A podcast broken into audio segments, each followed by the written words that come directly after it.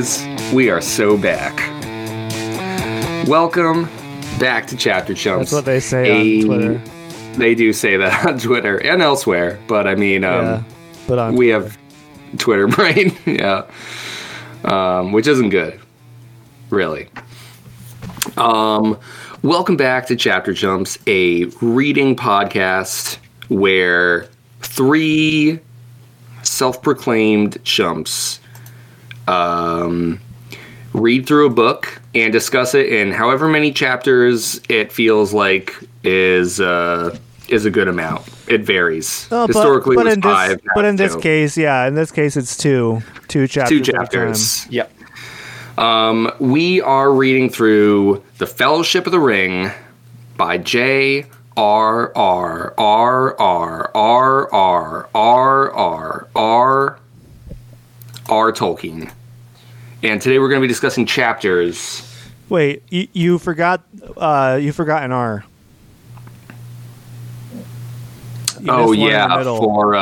For Reginald. Reginald, right? Yeah. I missed the Reginald there. Yeah. You did.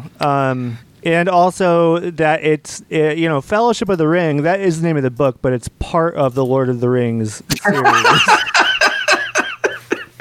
If you weren't aware. That's so true. I'm really glad you took the time to say that, because you're absolutely right about that. Thank you.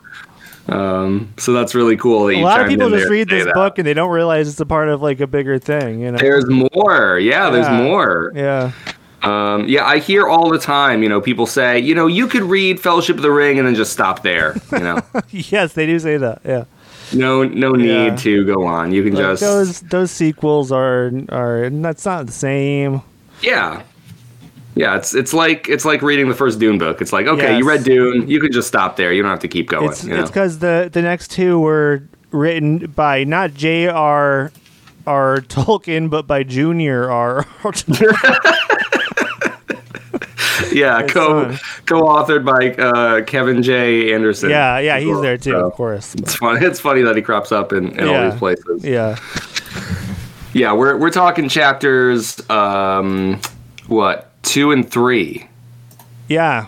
And 2 and 3. And you may be like, what? They've been on this book for such a long time. How are they only on the 2nd and 3rd chapter?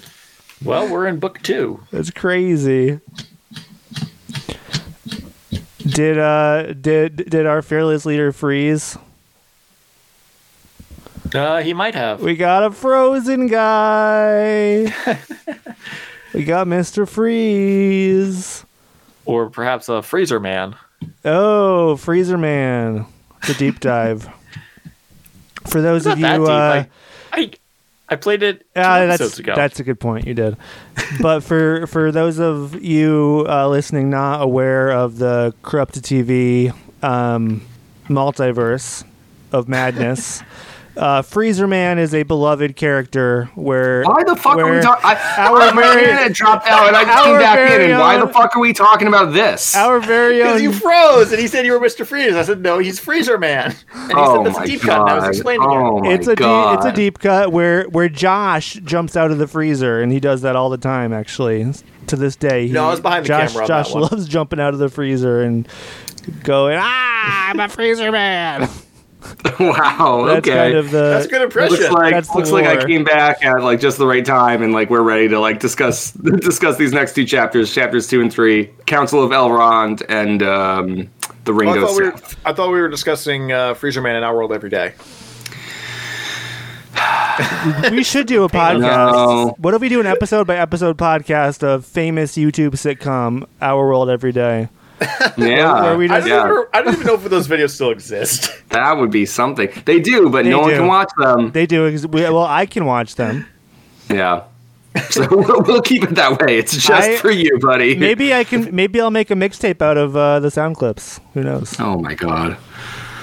All right.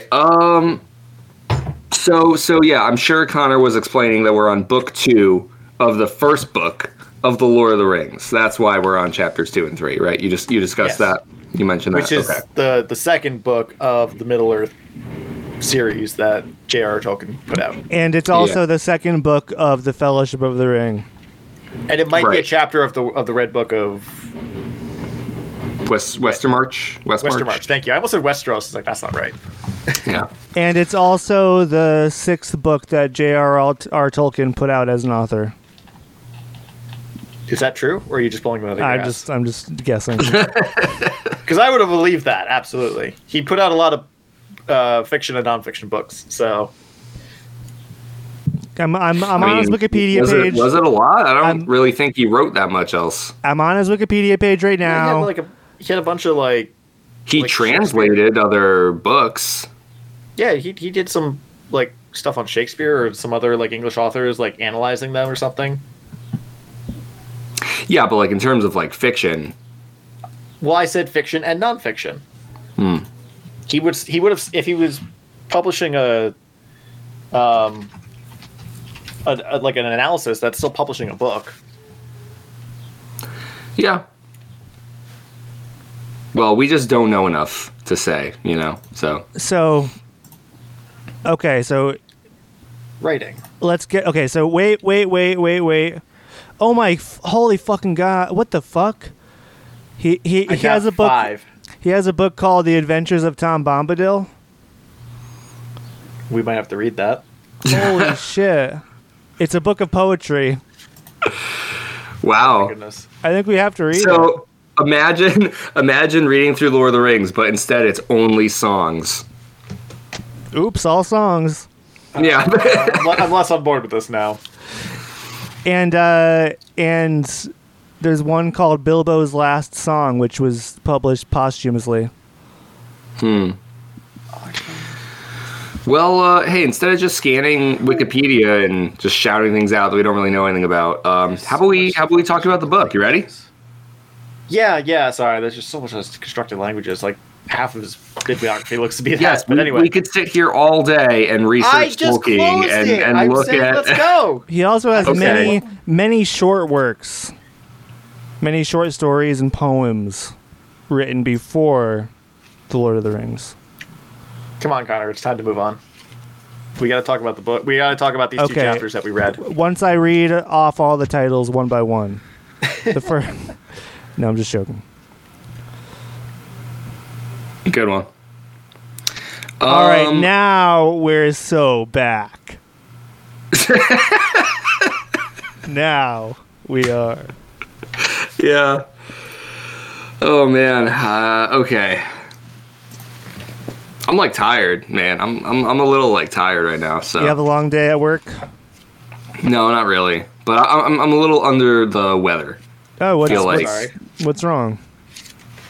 I don't know. I think I have a bit of a cold coming on. You have a cold? Yeah. Huh. I mean, not yet, but like I feel the beginnings of it. Yeah. You know what I mean? Just say no. Got that from an internet personality. Just say no. Don't be sick. That's good advice. I love internet personalities. Yeah. Of which we are. Oh yes. Oh yes, we are. Of which we are counted amongst. Yeah, we have been internet personalities for gosh darn 20 years now.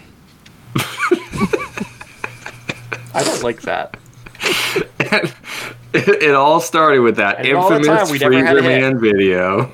You ever hear that Freezer Man video? It was a viral video on YouTube back in the day. Had all of 50 views. There was more than 50 views, Joshua. There was probably, I think. Yeah, at the end of our run, there was a couple hundred. Okay, so I was only off by a single order of magnitude. Okay. Oh my fucking god. Okay, Chapter 2, Council of Elrond. That was viral back in the day. That passed for viral. All right, so the council. This was a dense chapter. For such a long chapter, it was incredibly dense. I mean, it feels like I can summarize it in just one sentence. It's like they have the council, you know? And then it ends with them deciding that Frodo and Sam are going to take the ring to Mordor to destroy it. But there's a lot that is discussed. There's a lot revealed and considered in order for them to like reach that decision. I used 21 like sticky notes on this chapter. Yeah, I mean, I don't even... That really is the summary. It's like everything else is just like what we're going to talk about. So I don't even... I feel tired we find out thinking about what we're going to talk about. Yeah, this is going to be a long one. Buckle up, everyone. We find out what Gandalf has been up to, why he's been missing since they set off back in September. Really, since why he's been missing since the summer. Right. We find out what's been going on back at the Lonely Mountain and the Dwarven Kingdom. We find out what's been going on out in the Mirkwood. Yes. Just like the happenings. Oh, and we find out what's been happening south in Gondor. We learn a lot of new names and new terminologies, which I think we touched on last time. We'll get to that, I think. And we meet new characters like Boromir. And sorry, I'm just gonna read this note. We got our first mention of Gimli. First mention of Legolas and first mention of Boromir. Yep. So, a question about Legolas, really quick. He is the son of Thranduil, the king of the elves of the Northern Mirkwood. Is that the Elven King from The Hobbit? I had the same question, Josh, and I even went back to my copy of The Hobbit. I did too, and he, as far as I could tell, he was only ever referred to as the Elven King. Yeah, he's not named, right? But I do have to imagine that we're talking about the same Elven King because we know how long-lived elves are, right? So it makes the most sense to assume that it's the same person.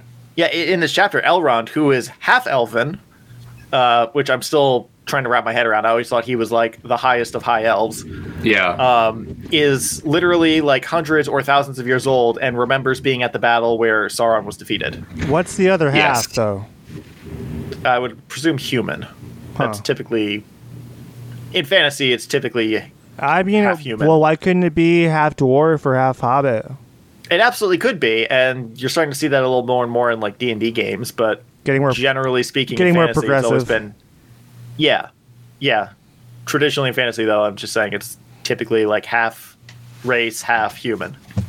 What do you think? If Elrond was half Hobbit, like, couldn't we tell?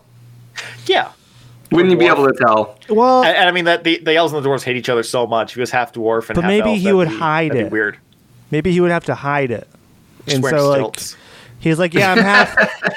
and those T-Rex like grabby arms you get at the museum gift shop. Right. There, if you were to take like an X-ray under his cloak, he's on this contraption. All right, we got to the bottom of that. Yeah. No, I'm sure we'll read about that in the Silmarillion. His setup there. So should I just start going through my notes? But anyways, Josh, I do think what's his name, like Thranduil or something. Thranduil. Yeah. So I do think I thought it was interesting that we keep getting these Hobbit connections because then not only that, but Gimli is the son of Glóin. Yes. So it's like these, these prominent characters setting out to. Help Frodo and continue this journey, are also Bilbo. Right, are all like descendants in some ways of these characters from This is Hobbit, the next generation. And I thought it was really funny that Glimbin was the son of Glarbo too. That really took me by surprise. That was a nice little reference. You're not that far off. Were your eyes just glazed over this entire chapter? I just read these names and I was like, oh, those are nice names. I think. I'll be honest. I was kind of there. If I didn't recognize the name immediately, I had no idea who it was. It's just funny because, like, that, like. This is like famed for like all the depth of it, like the all the thought that Tolkien put into it, and Connor's just flipping through like this is nice, these names are nice. That's exactly it. I was like, oh, it's funny that they like name their kids like like an offshoot of what their name is, and it's just like pretty much your name, but like weirder. It's kind of what I was saying with like the Bardings and the Bjornings. And I mean, some names I do recognize, but most I'm just like, okay, like I just, you know, I've got a terrible short-term memory. So I just weren't in the movie, so clearly this isn't gonna. Yeah, I don't need to remember this name. I just let it flow over me. I want to mention something on that point. Like we will go down our like itemized list of notes, Josh. But since we're bringing this up here, I really was struck by this feeling reading through this chapter where just there's so many paragraphs where someone will bring up one thing, but then they have to bring up like the entire history of like all the people, even like tangentially related. This was such a lore dump of a chapter. It could have been four different chapters for like each different story that it was insane. The shit like is like, oh, there the misty mountains divide, and between their arms lies the deep shadowed valley, which we cannot forget. As Anubilzar, the Dimrill Dale, which the elves call Nandahirion. It is for the, you know, it's like, you can't even just say what it's called in, like, one language, you know? It's like, oh, well, you call it this, but I call it this, and, like, and the thing is, like, we're going to be getting to our notes, because there's a lot of parts where I think that's really interesting. Like, it's not that this was, like, boring, necessarily, but it was, like, so much that I there were times where I felt completely overwhelmed reading this. And it's just like, I realize that I don't think the expectation is for us to like understand everything that's happening here, but holy shit, there was so much name dropping with like barely any context where it's just like, what is going on? Yeah. And then there's name dropping with so much context. Yes. Yeah, absolutely. You're right. So before we get too far from this point, I just want to circle back to Legolas and the fact that there's something in my brain that I cannot reconcile. And that's Peter Jackson movie Legolas, which is the was Orlando Bloom. Yes. That's how I knew that name. I only remember that because we knew someone in elementary school and these were coming out who had the last name of Orlando. And I made that connection in my head somehow. But so what was the first name? Not on the podcast. We're not going to dox his elementary school friend with the last name Orlando. He's still out there somewhere. No, because I recognize him too. So just give me the first name. I'll text you in a moment. I'll bleep it out. Is it Bloom? No. Anyway, that character. Josh, I'll bleep it out. No, you won't. You winked. I saw that. There was no point in winking. I knew you weren't going to. Is it like Bloomin' Orlando or something? Just move on. I think I know what it is, and I'm going to say it if you don't say it. I don't want to name someone who's not associated with us. I'm just joking. Go. I know that would be like... I don't even... The things that would happen if we revealed his name. I just, you know? It's not like you know it anyways. You're just bluffing. You don't fucking know it. No, I think I do. I do think I... I just texted you. Anyway. Okay. So, that movie version of Legolas and the animated Elven King from The Hobbit, from the 1970s Hobbit movie. Oh, I know this guy. A melted, but like I was gonna say Yoda. I was gonna say Tony Orlando, but I was wrong. Yeah, you would have been wrong. I was wrong, but I know the name that he sent me, and there's we can't say it on the podcast because his father is works for the FBI. So anyway, Josh, to your point, I hear what you're saying. Like how could Orlando Bloom and Peter Jackson's interpretation of Legolas relate to the animated version where it's like they look like fucking forest ghouls? And I've just been reading this, like, switching between, like, I know what the scene looks like in the movie, and then also just like, oh my god, what's this going to look like when we watch the animated Fellowship of the Rings? Is Legolas going to be that, like, one of those grumpy, melted Yoda things? It's a good question. Makes me excited to watch it for ourselves and find out. Yeah. And unfortunately, we found out after we watched The Hobbit that it includes like half of The Two Towers, so we're not going to be able to watch it until we finish The Two Towers. Yeah, but I think it'll work out well, because that means we'll get to watch the Peter Jackson movie after we're done reading this, not have to double up. Then when we get to The Two Towers... We're going to watch... Yeah, of course we are. Fellowship after... I thought we were just going to like set aside a weekend, and we haven't really talked about this. I thought we were going to set aside a weekend and watch like the whole like series.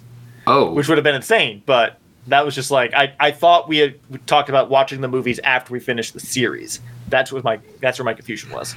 I mean, historically, we would watch it after we finish the book, but I guess if it's something you want to have a further discussion about, we can just talk about it later. Yeah, we should talk about it later.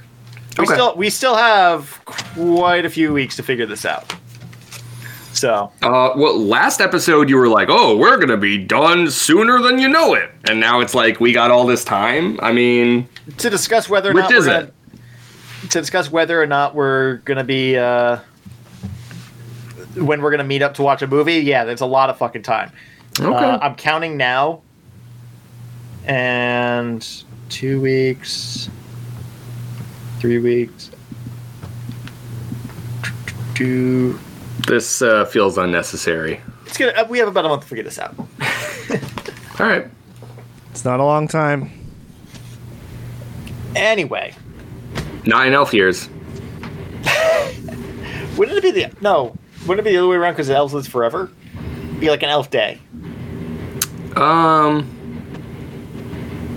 don't know. I got nothing to say to that. I got nothing. Okay. What are we talking about? Whether or not the Legolas is a melted Yoda or a Lando. Okay. Before we get into all the notes, because something tells me that's going to be mostly you and I, Josh. Yeah. Wait, Connor, what the fuck does that mean? What the fuck do you mean? You don't have literal like pages of notes. They're in my head, written down. Connor, do you have anything that you'd like to share? General thoughts on the chapter, or maybe any head notes that you want to just like voice? You know? Yeah. I mean, I really enjoyed this chapter. It was very long. It was a very long chapter, but I did really enjoy it. I loved getting all the juicy gossip from the council. It was just, very satisfying kind of hearing it all laid out like that, especially Gandalf and his story of what happened to him. And, of course, his old pal, Eagle, recovers him. His old pal, Eagle. Yeah. Him and those birds. Yeah. It was good, and I just kind of think it's funny too that Bilbo still kind of thinks he's more important than he actually is at this point, Oh yeah.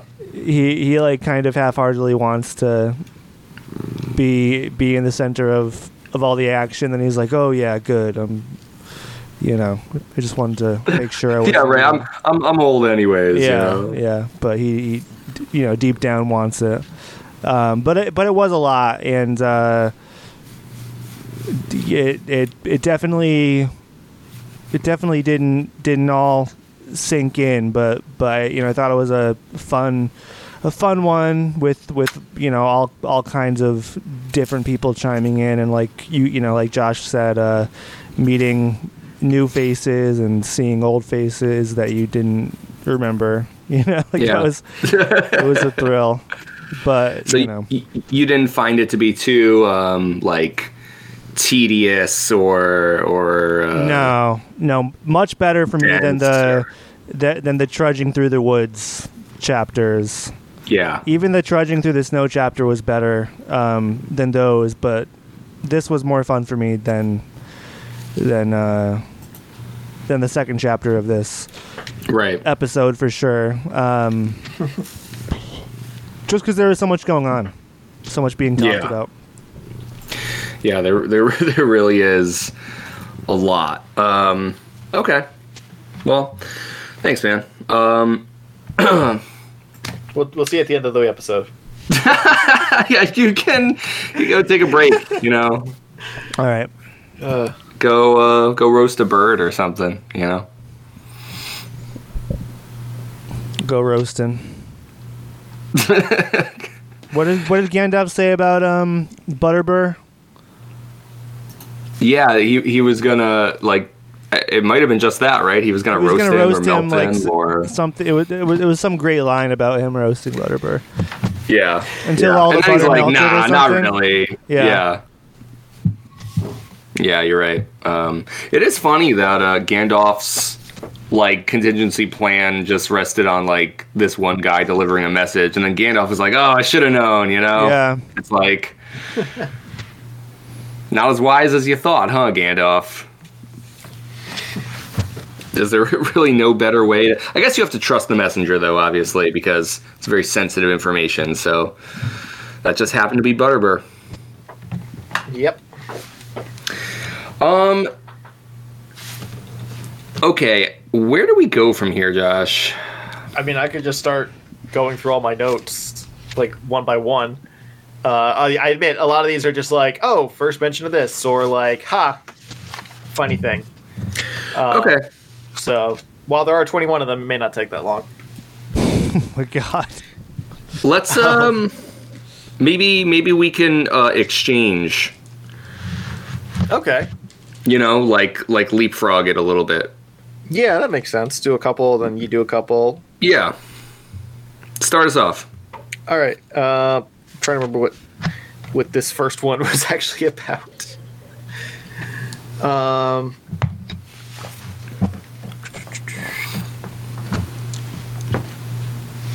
What did I write this about?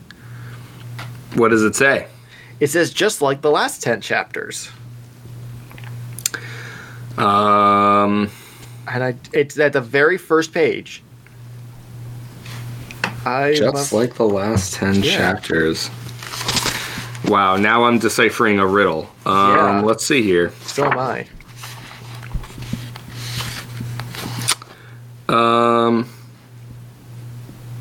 I don't know. Next day, Frodo woke early, feeling refreshed and well. Sorry, it's at the bottom of the page, so it's near the paragraph break.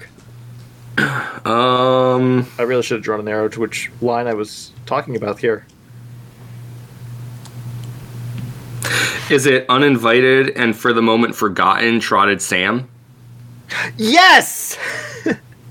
Yes, that's what I could have found. It was at the end of that paragraph. But yeah, just like the last 10 chapters. Yeah, gotcha.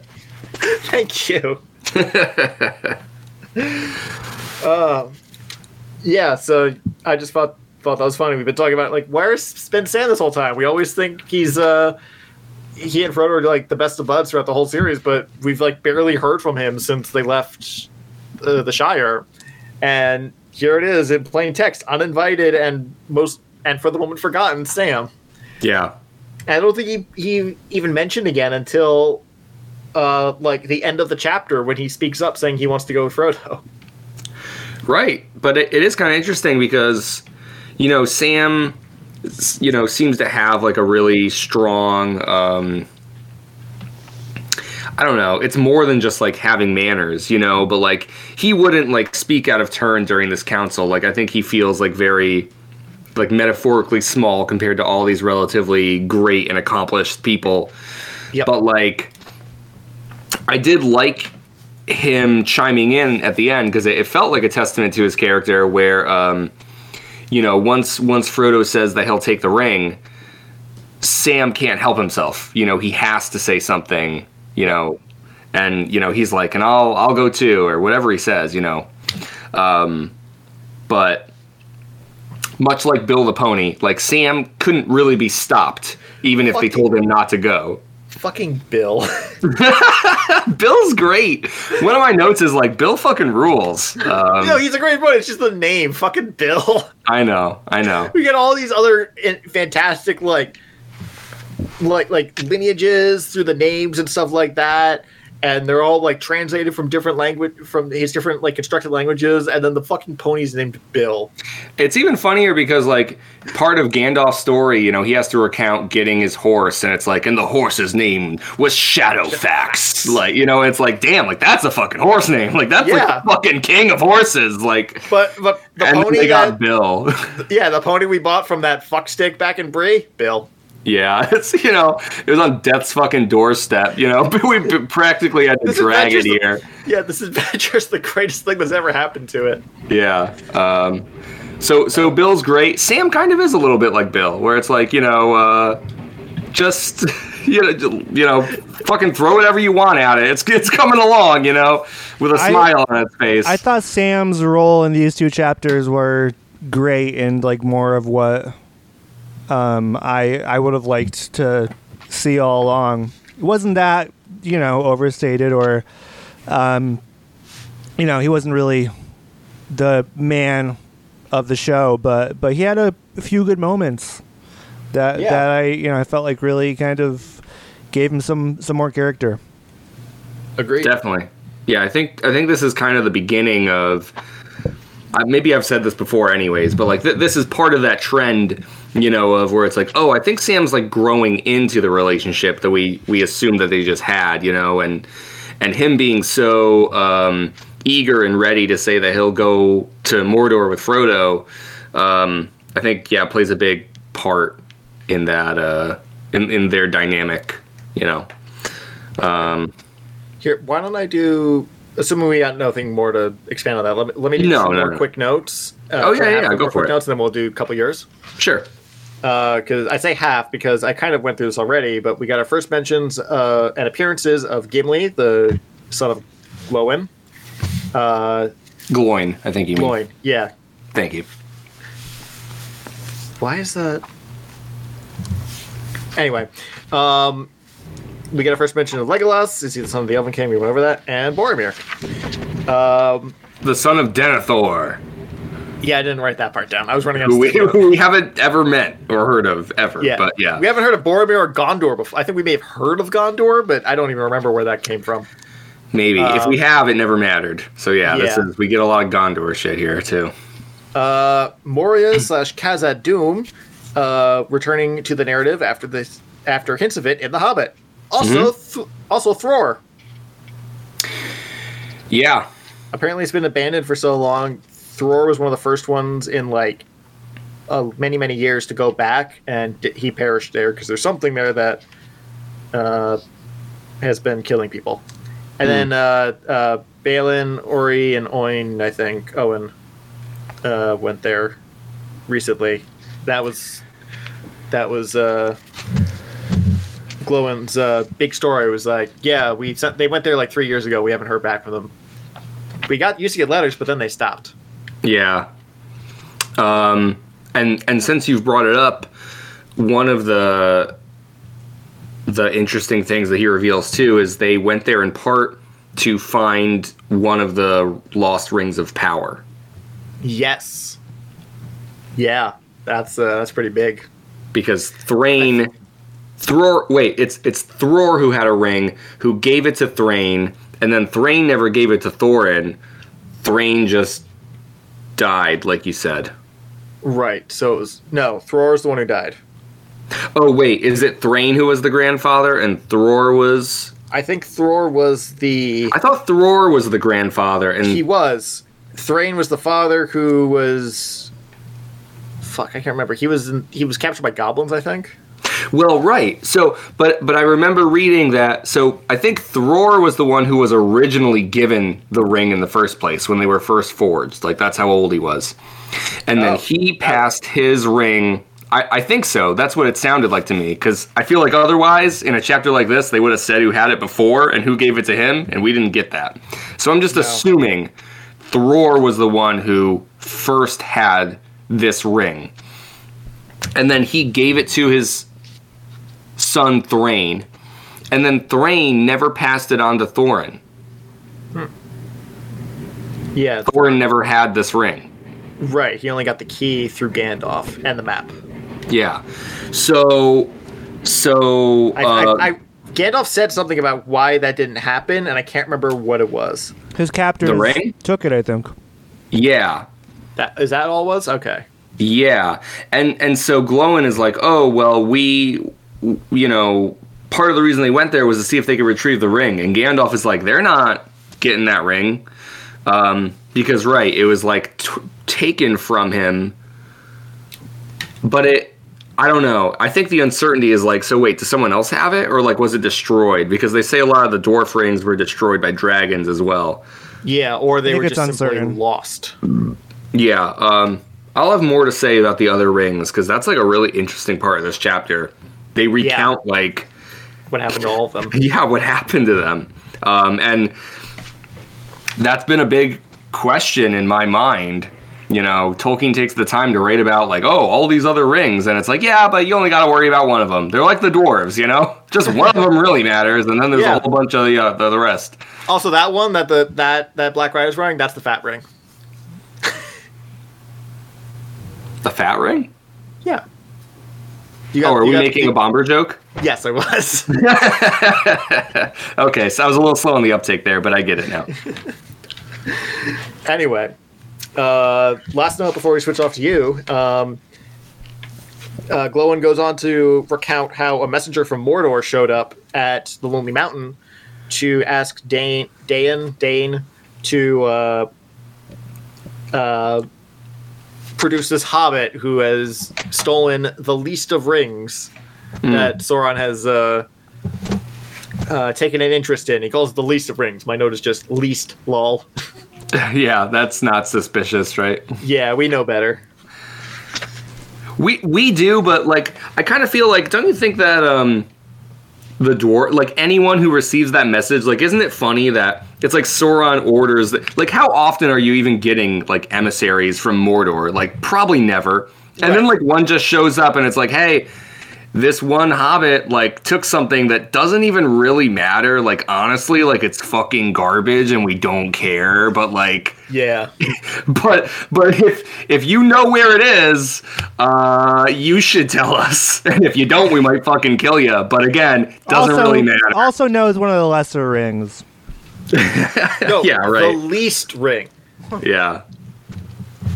So, It's just funny. It feels like a bit of an afterthought. Like literally, like the fucking messenger is like on his way out the door, and Sauron's like, wait, come here. Like, just be sure to like let them know like it's not important. Like, to tell them that like it doesn't matter. Yeah, exactly.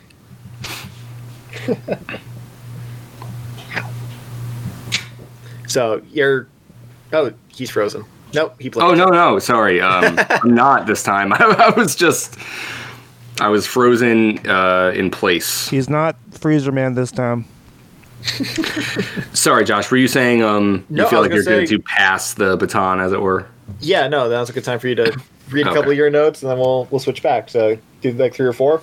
Okay. Yeah, no, this is good, because some of the stuff you're going over is stuff I have down as well, obviously, you know.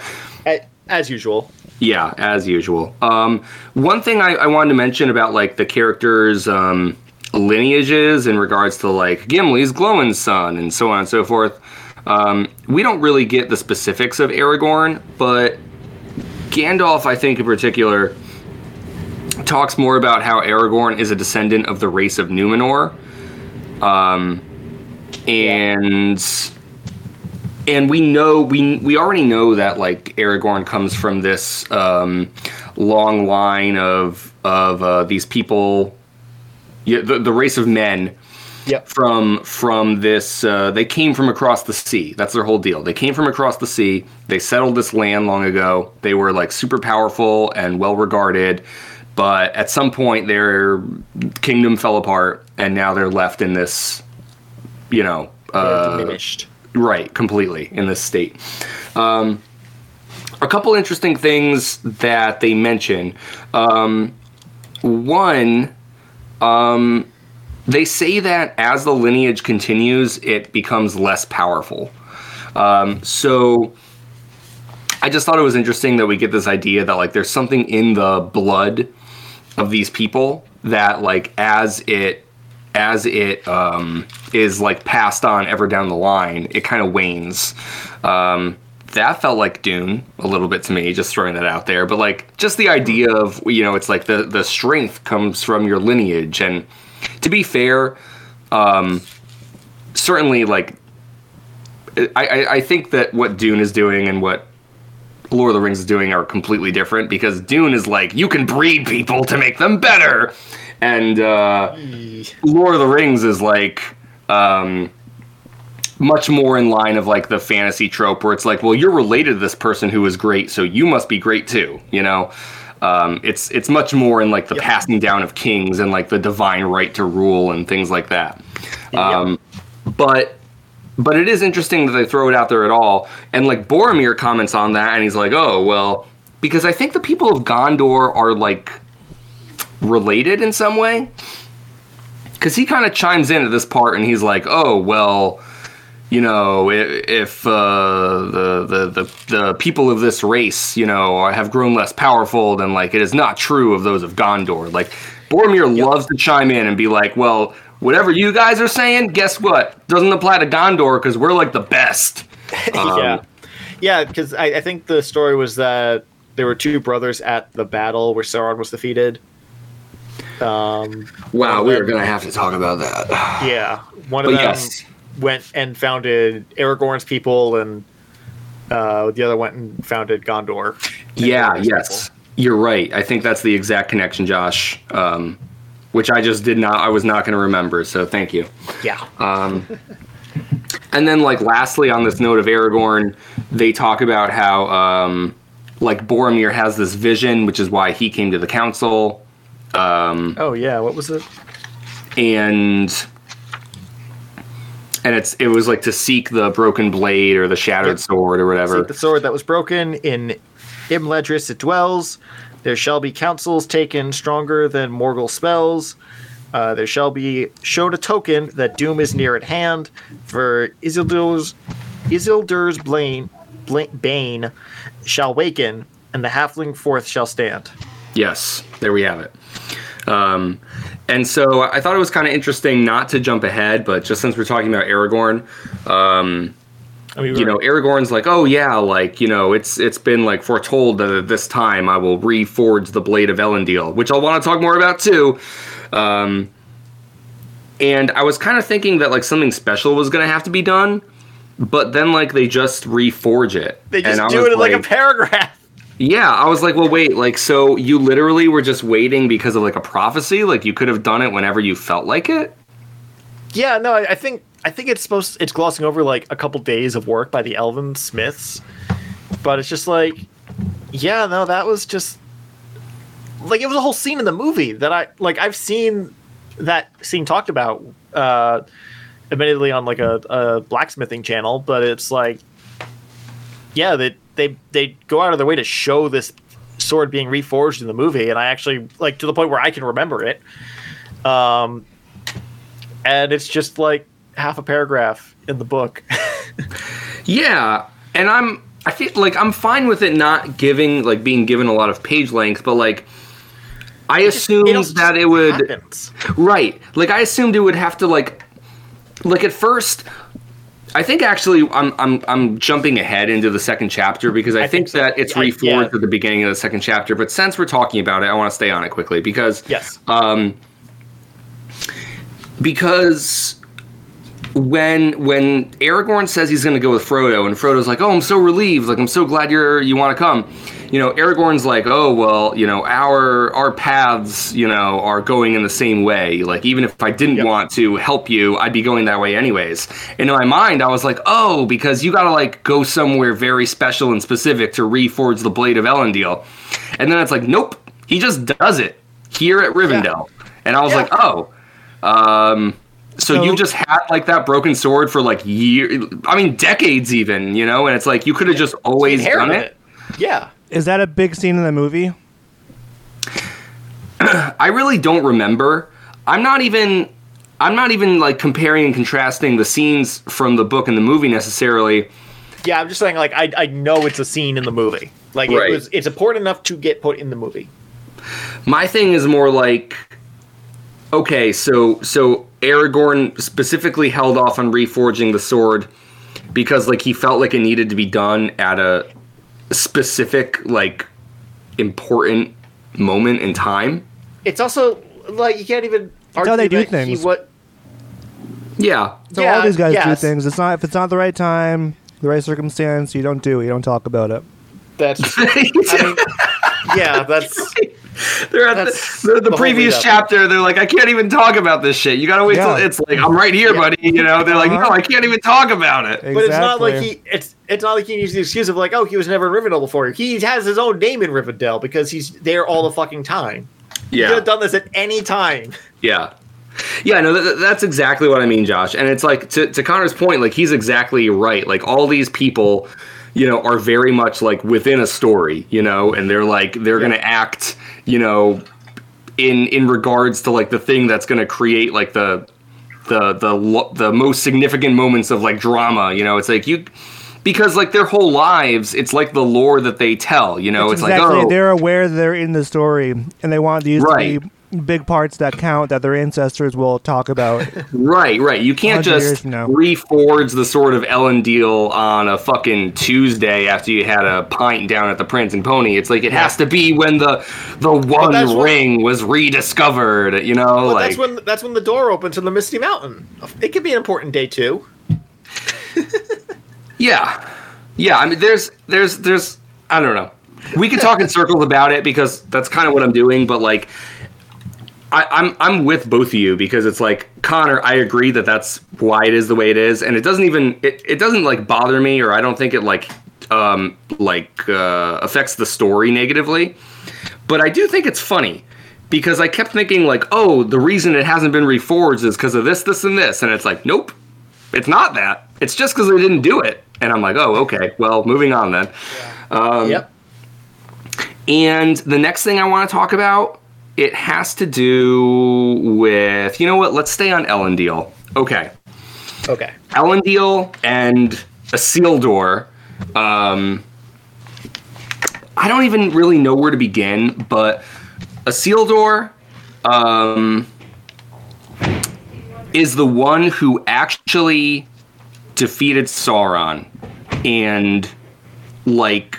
Took the ring, yes. So... I'm sure we'll circle back to this moment and talk more about it, but Elrond recounts the War of the Ring, and it culminates in Isildur being the one to take the ring, and then there's plenty more to talk about there. But on my copy, it's page 261. I'm talking about this because I'm still on Aragorn, really. It says, he is Aragorn, son of Arathorn, and he is descended through many a father from Isildur Elendil's son of Minas Ithil. Page 260. So I guess actually we do get a little bit of the specifics of Aragorn's lineage, but on that line, he specifically says, descended through many fathers from Isildur Elendil's son. And so I kept hearing Isildur, I kept hearing Elendil, and then I was like, oh, that's a first and last name. So when they say the Sword of Elendil, that just means Isildur's sword. But wait a minute. I actually don't think that's right after all, because just further on, I'm going back through and trying to connect some notes here, but it says, page 261, little do I resemble the fingers...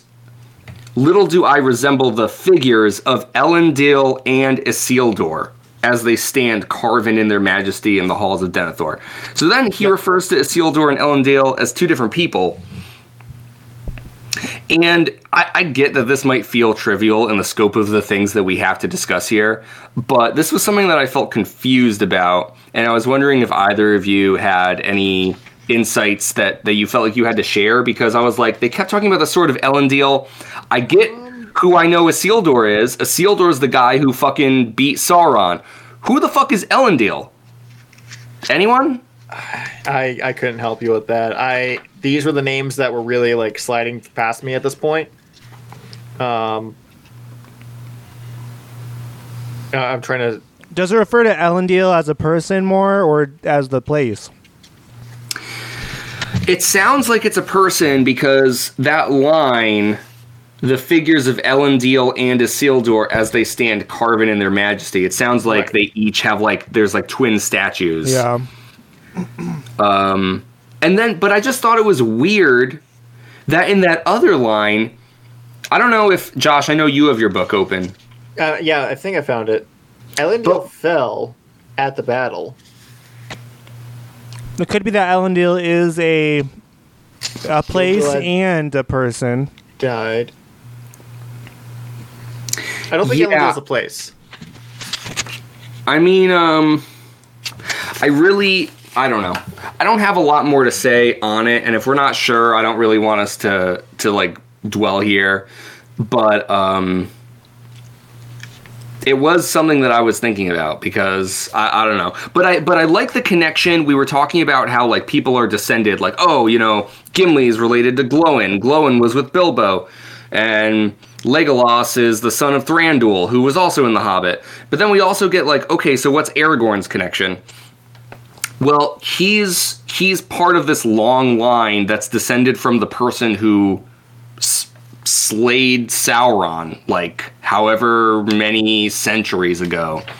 And obviously we know Sauron isn't really dead because that's the problem that we're dealing with here in the book. But, that's Aragorn's, claim to fame. He's not just some guy, he's distantly related to Isildur. And even has his sword, which is why he's particularly important. It's not just that he's some ranger, part of the race of Numenor or whatever. He himself is specifically actually related to Isildur and really has his sword. So it's Aragorn's the real deal, which we knew, but there's that. Yep. Can I do one more, Josh, and then I'll turn it back over to you? Yeah, so I'm still trying to find all the stuff about Aragorn. That's okay. Yeah. But I am listening. Well, actually, I feel like maybe I've been talking for a little bit. Would you like to jump back in after all? No, go ahead. Okay. So I wanted to talk about, I'm so excited that I can say this word. Last episode, I was saying how I can't say this word, and now I can say it. Okay, I'll be honest. I think this was going to end up being my next note if I had taken it anyway. Oh, okay. Nazgûls! Yep. The ring wraiths, the Black Riders are ring wraiths, and the ring wraiths are Nazgûls. I have wanted to say Nazgûls since, I started reading the damn book. Oh, no, it wasn't. I don't know. That's, And more than that, because again, it's who cares that they're called Nazgûls? Doesn't fucking matter. Doesn't fucking matter that they're called Nazgûls, but wow, have I wanted to say the word Nazgûls. I'll be honest, watching the movies, I never put that connection together, which was which. It's this guy looks familiar from the first movie when I was watching this dragon thing. But I was never sure if that it was the dragon thing or the rider on the dragon thing that was the Nazgûl. Right, yes. But what I want to mention, so on page 263 of my copy, I think maybe this is Gandalf talking, I'm really not sure. Although, actually, no, this is probably Elrond. He says, where are we? Am I going to find this? What did I write down? The Nine, the Nazgûl Keep. 263, is that right? The Nine, the Nazgûl Keep. Where do I see the word? Oh, here we go. Okay, so, some Galdor, said Gandalf, would think the tidings of Glóin and the pursuit of Frodo proof enough that the halfling's trove is a thing of great worth to the enemy. Oh, yeah. They're how do we even know that this is the one ring? This could just be anything. Yep. Or just a regular ring of power. And then Gandalf's through process of elimination, we could figure out that this is the one ring. He says that the Nine, the Nazgûl Keep. Okay, we know the Nazgûl are the ring wraiths. The ring wraiths are the Black Riders. Yep. So each of the Black Riders has a ring of power. And then I even went back to that chapter in the beginning, Shadows of the Past. I've been tiptoeing around that, but Gandalf just says that explicitly then anyways. Not it matters too much, but just for the record, sometimes I'm like, oh, is the fact that there's 9 black riders, does that mean anything? What do you think, guys? It's because they're the ones referred to in that poem. They're the 9, mortal men, the 9 kings doomed to die, who have become Nazgûl. Yes. The 7 are taken or destroyed, referring to the 7 rings given to the dwarves. Glóin stirred but does not speak. Yes, yeah, you're exactly where I'm at. And then the 3 we know of, what then is this one that he desires so much? So a couple things, because again, we are going to want to talk more about the rings in general. But one, I thought it was funny that Gandalf is like, hey, we could figure out that this is the one ring just through process of elimination. And it's like, could you have done that before? Could you have done that earlier? Maybe not. He talks about like how he came to his conclusions about what the ring truly was. Yep. And then the Nazgûl having rings of power themselves and being those like 9 kings or whatever from the poem at the very beginning of the story, I think is interesting too. I don't have more to say about that just yet, but I probably will want to add on to that later. But Josh, how about you? You continue. Okay. So I'm just going to pick up where I left off. If we come across anything you already talked about, I'll just skip the note. So before we got all that stuff about... Josh, can I interrupt real quick? I'm sorry to stop you. I just said you have the floor, and then I stopped you. I'm sorry. I'm trying to understand my own notes. I noticed that before it looks like you were drinking like a mason jar of Mountain Dew or something. Do you have like 2 different sodas going on? Because you just lifted up like a black or a brown, I don't know, a darker soda. I am. I'm switching between. You are Diet Dr Pepper and Diet Mountain Dew. Yeah, you are. You are. Wow. Yeah, very perceptive. Fucking mad lad. I mean, like, why do you even? What is the benefit to you of like? Going back and forth, but I mean, like, you wouldn't just drink one and then drink the other. Like, you're literally just like popping the spice of life. Wow. Yeah, I like to change it up. You. All right. Sorry, okay. I really had to comment on that. All right, Josh, for real, please go on. So this is page 302 in my copy, which is going to be back a few pages for you. Yeah. I think there's another name for the sword that's given. And it's Narsil, because it says, but Narsil was broken and its light extinguished, and it has not yet been forged again. And this is after going on about how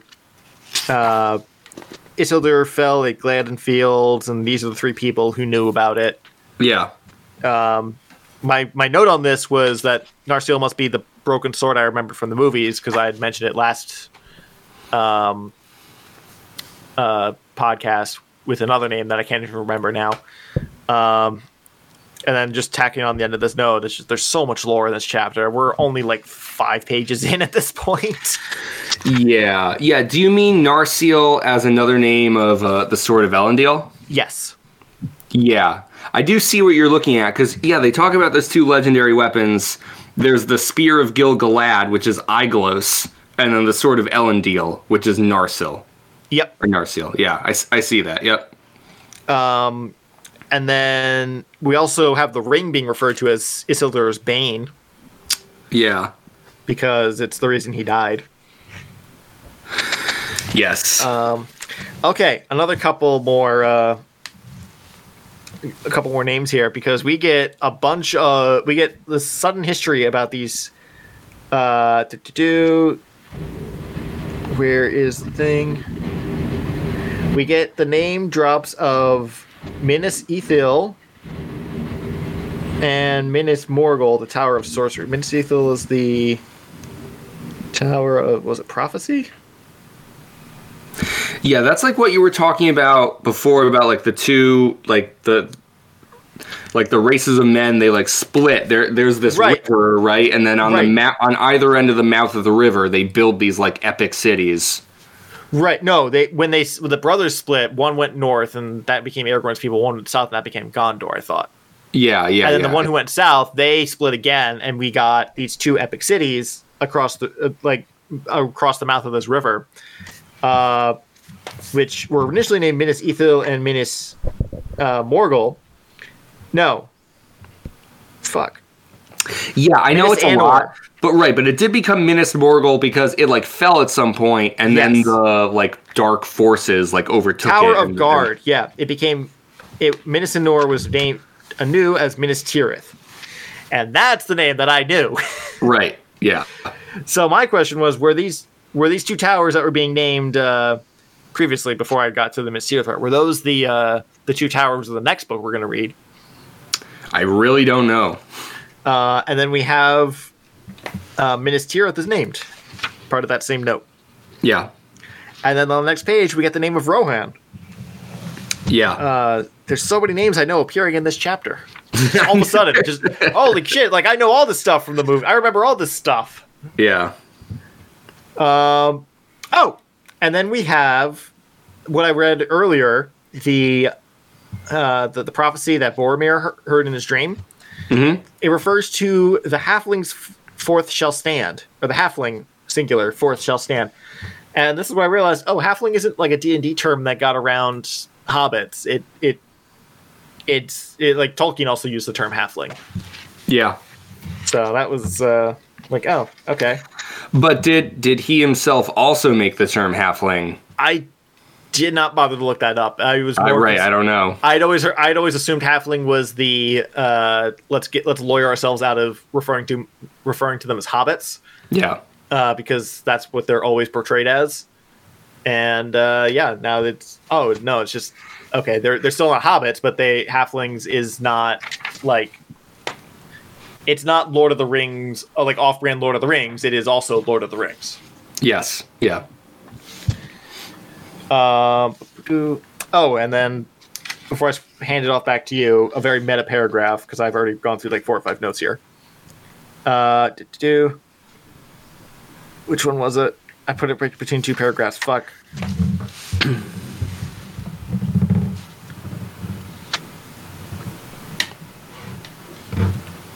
Okay, it's when Bilbo's talking to Frodo. Mm-hmm. Oh, no, it's 5. Sorry, it's 5 very meta paragraphs. To some, there's Bilbo's tale was wholly new. This is when Bilbo's telling his story. And they listened with amusement while the old hobbit, actually not at all displeased, recounted his adventures with Gollum at full length. He did not omit a single riddle. He would have given also an account of his party and disappearance from the Shire if it had been allowed, but Elrond raised a hand. Well told, my friend, he said, but that is enough at this time. For the moment, it suffices to know that the ring passed to Frodo, your heir. Let him now speak. Then, less willingly than Bilbo, Frodo told all of his dealings with the ring from the day that it passed into his keeping. Every step of his journey from Hobbitown to the ford of Roinan was questioned and considered, and everything that could recall concerning the Black Riders was examined. At last, he sat down again. Not bad, Bilbo said to him. You would have made a good story of it if they hadn't kept on interrogating. I tried making a few notes, but we shall have to go over it again together sometime. And if I'm to write it up, there are whole chapters of stuff before you ever get here. Yeah. Yes, it made quite a long tale, answered Frodo, but the story still does not seem complete to me. I still want to know a good deal, especially about Gandalf. Right. So I apologize for reading that whole part, but I mean, it's basically like, and then then Bilbo told us the story of The Hobbit and the first chapter of Lord of the Rings, and then Elrond said enough, let Frodo tell the rest of it up to now.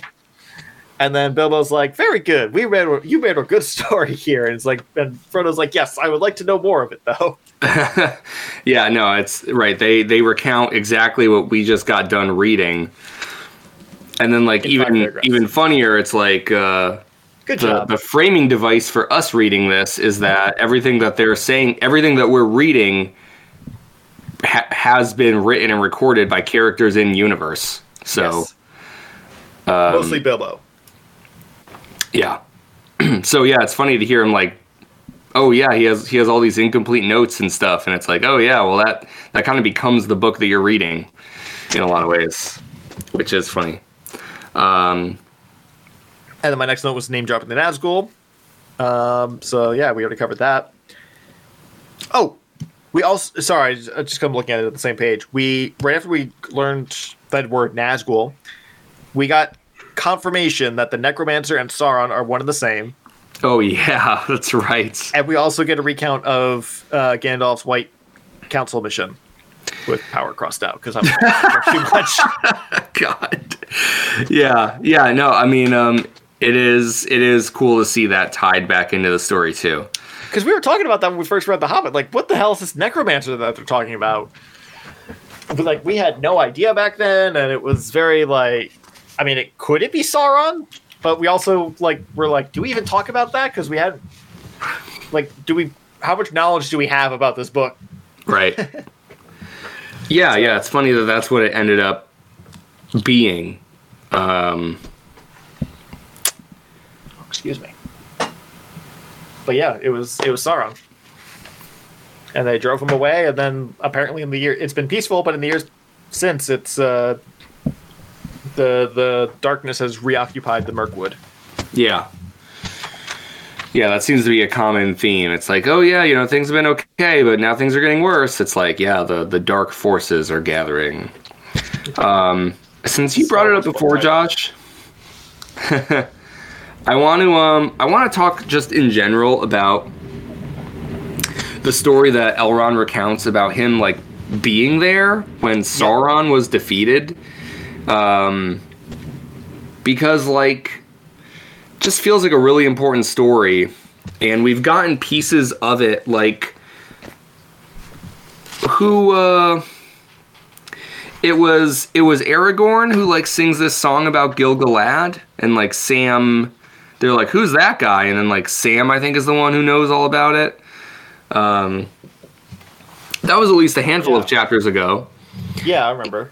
Right. Like, and here, you know, we get this, I don't know, this whole thing about the battle. And Elrond is like, I was the herald of Gilgalad and marched with his host. I was at the Battle of Daggerlad before the Black Gate of Mordor, where we had the mastery for the spear of Gilgalad and the sword of Elendil, Iglos and Narsil, none could withstand.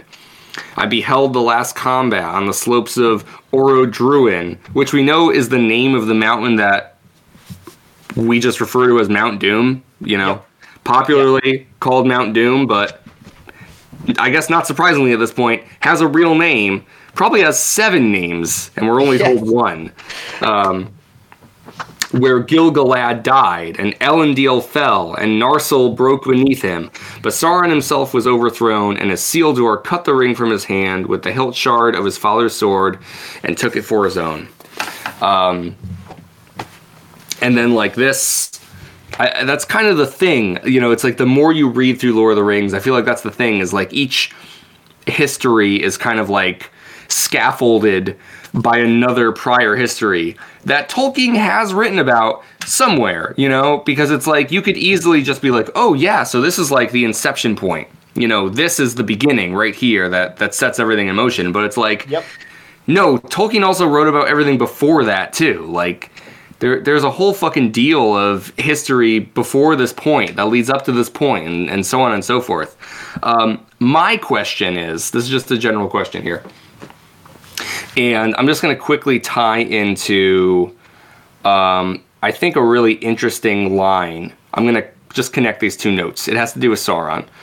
On my copy, page 281, Elrond says...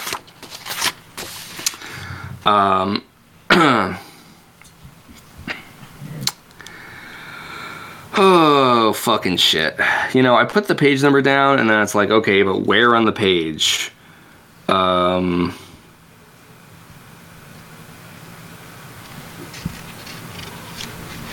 This one.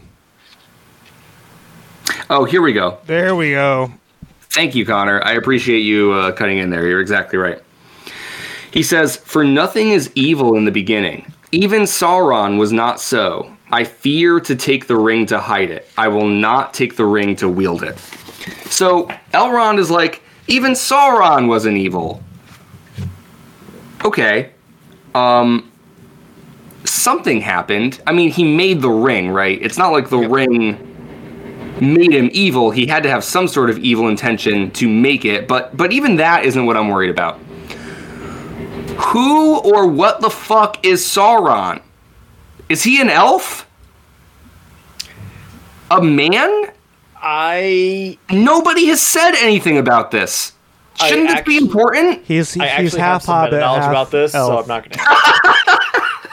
Wait, what'd you say? He's half hobbit, half elf. Ah. I mean, yes, but also he doesn't know what hobbits are. And he's Bilbo's half brother. Obviously. I created Bilbo. No, Frodo. I am your father. Oh, God. What's funny about that quote is that I read it for the first time this week on Twitter before reading these chapters. Have you guys seen that nothing is created evil, or yeah, even Sauron? Cool. Because people were debating. You know, it was like Game of Thrones versus Lord of the Rings, and it was just like arguing that Lord of the Rings is better because it's like clear cut good versus evil. There's heroes and then there's villains and there's no in between or whatever. And it's like Game of Thrones is all just like miserable people that suck that are fighting each other or whatever. So that's where I read that. But it turned out that I think it was tweeted by this like really strange, very right wing Lord of the Rings themed Twitter account. Yeah, weird. Yeah, so I kind of went down that rabbit hole. What do you make of that quote though, Connor? If anything, I mean, I like it. I think it's a good quote. It really does make me intrigued as to what the origins of Sauron are. What kind of Middle Earth person he is, and yeah, what his relationship was and how he turns to what he is today. And then obviously it makes you think like, oh, is it just that sometimes people can get corrupted, you know, just like the other guy, Saruman. Yeah. Yeah. So it's yeah. How does evil creep in? Yeah. It's a good question because it's like it is kind of funny that like the ring is kind of a,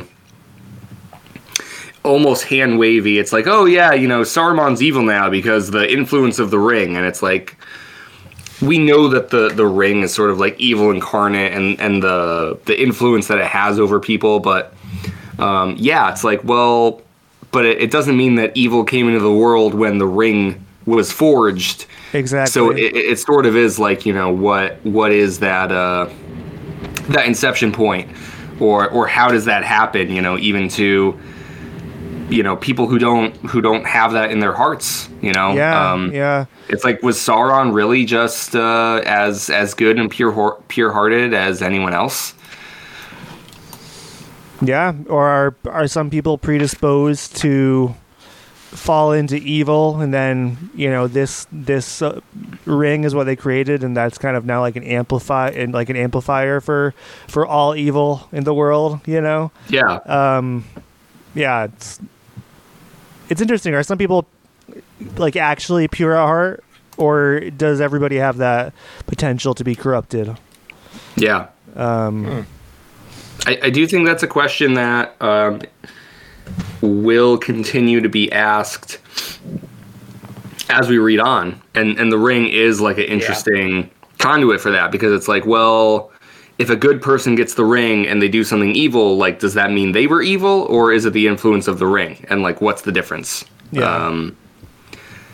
So it's like, right. Like, is there even such a thing as anyone, you know, having a completely pure heart? And, yeah, I don't know.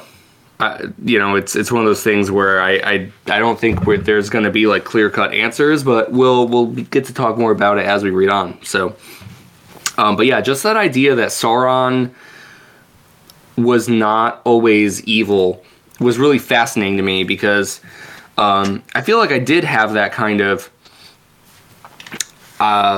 more basic understanding just like you were talking about, Connor, like, you know, memes where it's like, oh, Lord of the Rings is just clear cut or whatever, however you phrased it. And I'm sure there's cases you can make for either side of that. But the fact is like, you know, Tolkien makes it a point to say that Sauron, who at this point in the story is like literally referred to as the Dark Lord, like, you know, he is like fucking pure fucking evil. It'd be very easy to just say like, well, he's always been evil, you know, he's a fairy tale antagonist, you know, but we get like the tiniest of wrinkles within his character where it's like, that's not even true, you know? We did get that earlier passage where they refer to a greater enemy. True. Or the greatest enemy. True. Something like that. But yeah, we don't, that's really all we know. Yeah. That I wasn't even thinking about that though, Josh. That's a good point, because it's like that greater enemy could be part of what caused Sauron to go down this path. So it's interesting to think about. So wow, holy shit. Notes. Yeah, I do not feel like I'm even fucking close. Holy shit. Oh my god. Yeah, I said and the thing is, I get it, like not all of my notes, like it's not all worthwhile. Like I don't feel like I need to go through every single one. But I gotta tell you, the amount that I have down here is like ridiculous. There are so many fucking things to talk about in this chapter. There's no way we're gonna get to it all. There is no way. I'm not going back to Hyrule tonight. Well, we'll see. Yeah, we'll see. I can sacrifice sleep if I need to. Well, I mean, I don't want it to drag over long, but I'm kidding. The next chapter. Of course, you're going to play Zelda, right? I mean, come on. Yeah, honestly, I'll be fine if we spend an hour 45 talking about this chapter and 10 minutes talking about the next chapter. I feel like that'll be weighted pretty fairly. I think last thing about Aragorn, and then I'll hand it back to you, Josh. Sure. But we get, I remember asking, like, what is the deal between Aragorn and Gandalf's relationship? And we get a little more insight into that, where Gandalf reaches out to him. Yeah, they had a little adventure together, trying to track down Gollum. Gollum, yeah. Right. So we know like what their history is now, and why Gandalf entrusted Aragorn to like help Frodo and the rest of them. And so that was kind of interesting too, because at first it's like you meet Aragorn, you're like, who the fuck is this guy? Why does he know Gandalf? You know, and just as a little bit of an aside, they kind of fill those gaps in here too, which I liked. I agree. So kind of keeping on that track, just going off to the side a little bit. They chase Gollum from Mordor, where they find some of his tracks, and they chase him for a while. And eventually, Gandalf ends up at Gondor to do research there about the ring. Eventually, deciding like, all right, if I can't get information from Gollum, I can get information from some old text that. He found it from Isildur. That just happened to be in Gondor for some reason, because they were separated from the knowledge. I don't remember it. But there's one passage that Isildur wrote about describing the ring, where where's the line? The ring misseth maybe the heat of Sauron's hand, which was black and yet burned like fire, and so Gilgalad was destroyed. So it's like, oh. I guess Sauron has fire hands and lives in a fire mountain, setting up the burnt/fire motifs from the movies in this passage here, I guess. And in that same passage, Isildur refers to the ring as being precious. I just like how that word keeps coming up in relation to the ring. Oh, I didn't even catch that. That's cool. Yeah, it's that whole passage. Where is it? Oh, yeah. But for my part, I will risk no hurt to this thing. Of all the works of Sauron, the only fair. It is precious to me, though I buy it with great pain. Oh, yeah. That is cool. Before you go on to your next one, what I wanted to mention about that, Remember in, I think it's the second chapter, Shadows of the Past, second or third, Gandalf finally proves that the ring Bilbo has is the one ring by throwing it into the fire. And I'm like, is that all you had to fucking do? Yep. All you had to fucking do to prove that it was the one ring was thrown in the fire. Like, how, you know, but why didn't you know that? Why that is what he had precisely. To do. And I also appreciate this because it's like, okay, Gandalf only learns this by going to Gondor, which is really fucking far away. Yes. And then it doesn't even necessarily say in Isildur's notes, like, hey, throw it into the fire. He says that it only still has the markings on it because of the heat of Sauron's hand, which is like, how right, soon after they cut it off his hand did he write this down? Like, how fucking hot is this ring? Well, like, no, it said it burned him at first, but then it, like, the words were there, but they slowly faded over time. Yeah. And then I think it was either in that passage or Gandalf posits after reading it that heating it up again would make the words reappear, but only briefly. Right. So, right. But that's exactly the thing where it's like, I like that this writing doesn't explicitly say, hey, if you want to prove that this is the one ring, you got to throw it in the fire. It's more like, oh, there's a connection to Sauron's hand and the heat that he himself produced that Isildur recognizes made the writing. And so Gandalf is like, oh, I can recreate those similar situations or conditions, and like hopefully that would prove it. It makes a lot more sense to me the way that it happens in that second chapter.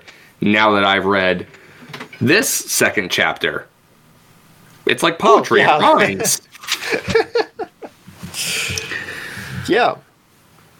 So I also spotted some more parallels with The Hobbit, or rather connections with The Hobbit, where Aragorn helped Gandalf capture and question Gollum at the Wood Elves' place, no less, in the Mirkwood. So, like, when they actually finally get their hands on Gollum, they bring him to the Wood Elves' palace. So I just thought that was a neat little connection back to The Hobbit. Yeah, isn't it funny that Glóin is like, oh, he got better treatment than us. Yeah, oh yeah. And then it's like, again, I was like, if we went over everything you guys were feuding about, there'd be no point in this fucking council. We'd just all fuck off. But yeah.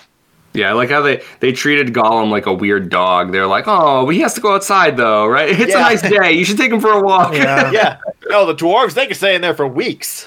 Yeah. Like, they felt bad for him, and then, yeah, he escapes, / you know, they say is, like, maybe rescued, really. He outsmarted them. He tricked them. Yeah. I mean, somehow he had an escape plan. Somehow he heard from his masters, and they hatched a plan. Yep. I don't know. Yeah. Gandalf has that line. He says something like, you know, he may yet still have a part to play that. Yeah. That no one can guess, you know. Methinks he does. Yeah. Maybe. Then there's this part where Gandalf reads or speaks some of the dark language. And, like, the sky darkens and his voice is, like, harsh as stone. What caught my attention, though, was all trembled and the elves stopped their ears. Oh, stop their ears. Fuck. That's different than what I read. Never mind, Wait. This note sucks. I thought, like, stooped, like, their ears, like, went down. I was like, oh, Tolkien elves' ears, like, are movable. But no, they, like, plug their ears. Fuck, I misread that on Saturday. Well, I feel like it's more confusing to say stopped their ears. I mean, what does that mean? They just, like, you can like choose to hear or not? No, like, they stopped it like a cork. Yeah. So I assume they used their, like, they covered their ears with their hands as opposed to, like, stuffing cotton or cork or whatever in their ears, but that's on me. That's fuck that up. Let's see. We then find a new character later on when Gandalf is recounting his story at length. We meet Radagast the Brown. Yes, we do. Who is in the Hobbit movies, oddly enough.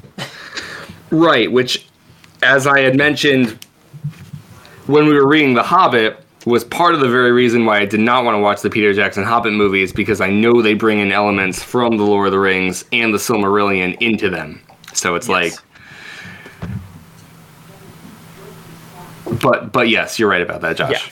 Yeah. And my notes just here is just, oh, Radagast, I know him. We get our first mention of Isengard, which is something that is named that I knew about. Yeah. Isengard. It's a place. It is a place, yes. Oh!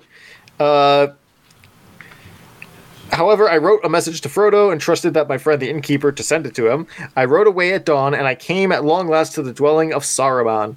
That is far north in Isengard, in the end of the Misty Mountains, not far from the Gap of Rohan. So it's where Saruman lives. Can we talk about Saruman for a minute since we're here? Yes, my next note was actually Saruman has fallen to the problems of power, and he also calls the ring precious. He does. Yep. Wow, I did not catch either of those drops. That's really cool. Yeah, I've been catching that. Like every time someone starts talking about the ring, it's like I think Bilbo refers to it as his precious in The Hobbit. Gollum obviously calls it as precious, but I think that's like one of the little like hints. So if someone starts referring to the ring as precious, it means it has a hold on them. Gotcha. Connor, any thoughts on like Saruman's betrayal and what happens to like Gandalf here when he shows up, like their whole like confrontation between these two wizards? Yeah, I mean it was it's a cool little story. It's like it's tough because they know that they have so much history together, and there's like they're like two very long and battle worn wizards or whatever. So it felt powerful, and I liked. Getting a bit of Radagast the Brown, who I kind of a useful idiot this chapter though. Yeah, I mean, I thought he was funny in a way. So yeah, I mean, it's cool to get deeper into the wizarding world of Lord of the Rings. The wizarding world of Frodo Baggins. Yeah. Why does it feel like that's such a loaded term? I know. But no, I'm intrigued on Saruman. I am curious to know how he was before his turn, because he seemed to always be the one that kind of pushed them away from doing the right thing at the time. So I mean, I don't know. Kind of feels like everyone is surprised, but not like super. Most people are like not super outrageously shocked, right? Like after Gandalf tells the story, I forget who it is who kind of chimes in, but it's like, oh yeah, hi. Kind of sounds like he was leading you astray, anyways. Yeah, maybe you should have picked up on that. Yep. Yeah, it is interesting because it seems like we really only get to know Saruman as he like falls under the corruption of the ring, much like how we're told that Sauron wasn't always evil, but like we're not going to get any of that, like he's the Dark Lord. It's just somewhere in their past, that they were different. What I did think was interesting too about Saruman here is it's not that he just wants to serve Sauron. He's like, hey, Gandalf, join me and together we can destroy the Emperor and bring order and peace to the galaxy. Like literally, Yeah. He's like, why don't we seize the power for the ring ourselves? I'm really just letting you in on this because like you're the only other person who might get it. And it felt like it was kind of touching on some of what we have been talking about before, where Gandalf kind of makes these invasive or dismissive decisions that might like kind of undercut what you might consider lesser beings, you know, like their autonomy, their individuality. And we were like, oh, isn't it weird that Gandalf like reads people's minds and, you know, like withholds all this information? And it's like that can still be true. Like that's all still true. But I think we really see the dark side of that coin with Saruman, who's like, essentially his argument is like, we know best. We are the smartest fucking people on the planet. Imagine like how much better everyone's lives could be if we had a ring of ultimate power that pretty much forced everyone to do whatever the fuck we want. Like, Saruman's argument is that they can make the world better by force, you know? And Gandalf immediately sees through all this and is like, what is this business? Only one person can wield the ring. Yes, which is another, I mean, that's a huge part of it.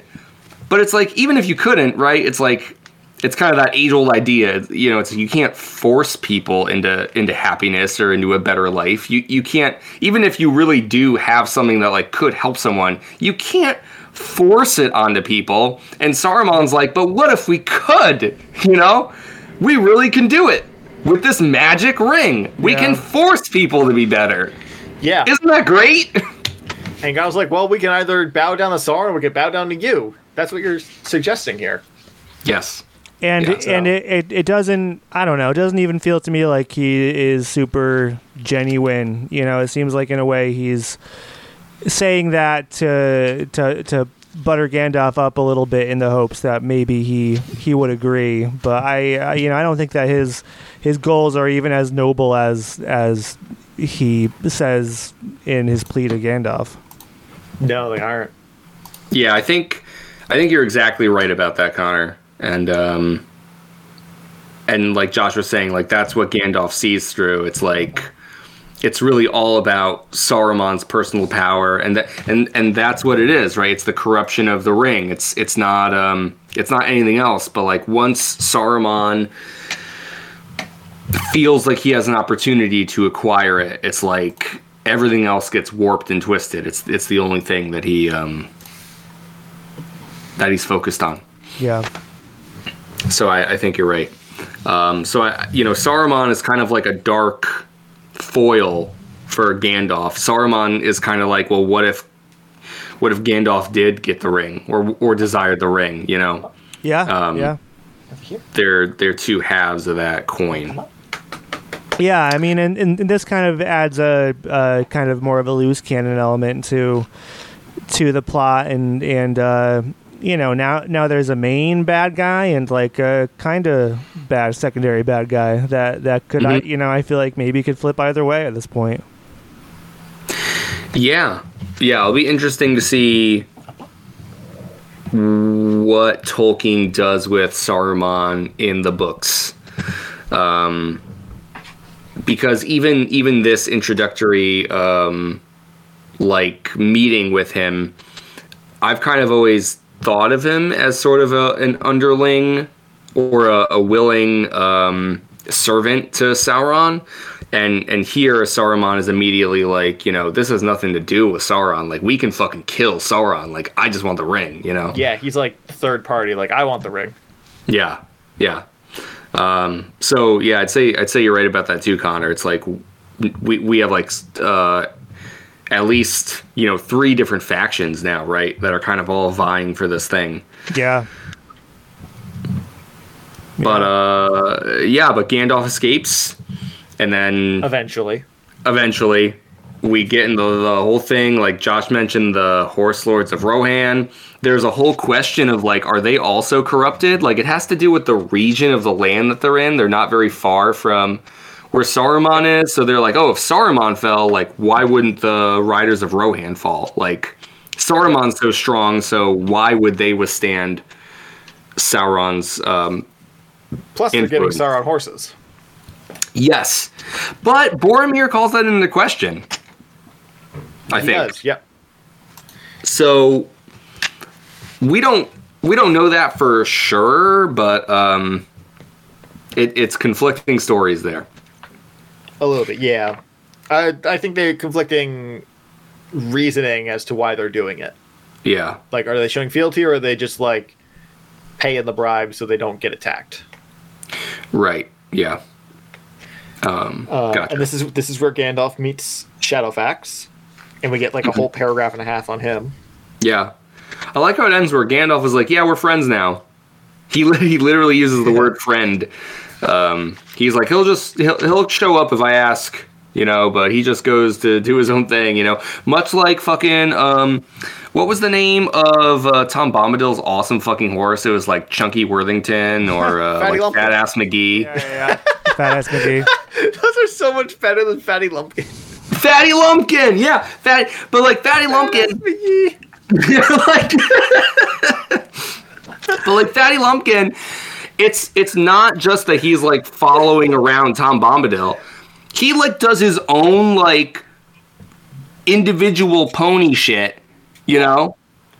And then like he just like if Tom Bombadil calls, he's like, "Oh yeah, he'll show up," you know? Like, sure, he'll help you out. But like he's living his own fucking horse life, you know? Shadowfax is the same deal. Shadowfax is like, "Well, I got horse things to do. See you later." Gandalf is like, "Cool. Thanks for being like the best horse like in the world, by the way." Yeah. As he goes off to eat grass and shit in a field. Yeah. You know, horse things. There's even a line where I think they say something like he may have been like foaled at like the morning of the earth, or like there's something to imply that this horse is like incredibly old as well. I think that was more just like metaphorical.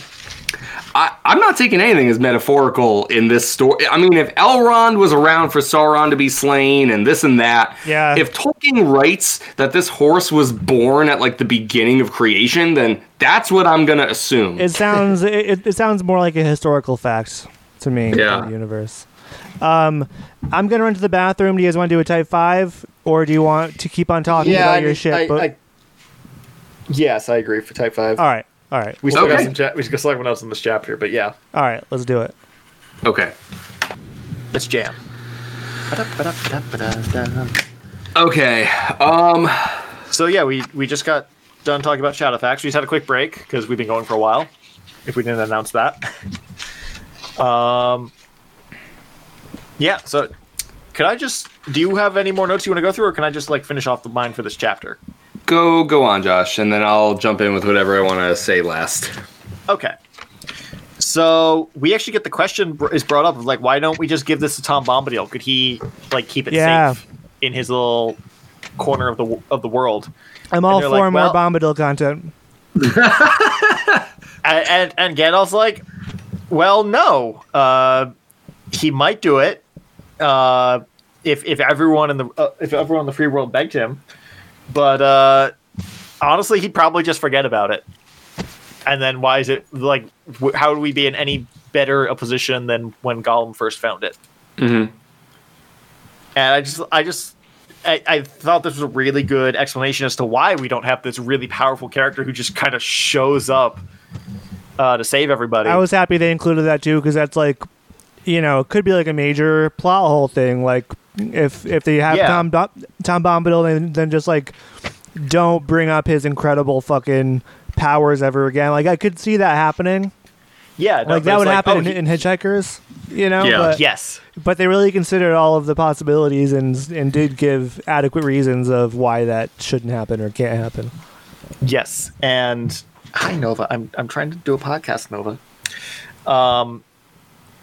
We also get the explanation that he is only this powerful in he's only the master of his domain. But he's chosen that domain. Right. He said it himself, so like why couldn't he expand it? Like I don't understand. We're still not totally clear on what power he has. It seems like it's like self-made, but he likes to be powerful, but not it's godly. Very like Ouroboros kind of mentality, like he is the master of that land, but that land is only there because he's the master kind of thing. Yeah, it's like a bootstrap paradox. Yes, exactly. I went with the more mythical thing, but yes. Also, we just get some extra backstory on him, I think. Yeah, we get his real name. It's not Tom Bombadil. No, that's just one of the names he's been using lately. He's been around for so long. Right. It's like, does he... Different names. The concept of a real name is almost silly for him. He's so old, it's like... He probably just doesn't even have a name at all. He is named, but, like, he probably is nameless because of his age, really. Yeah, yep. What did the elves call him again? It starts with an I think, but I don't have that in front of me.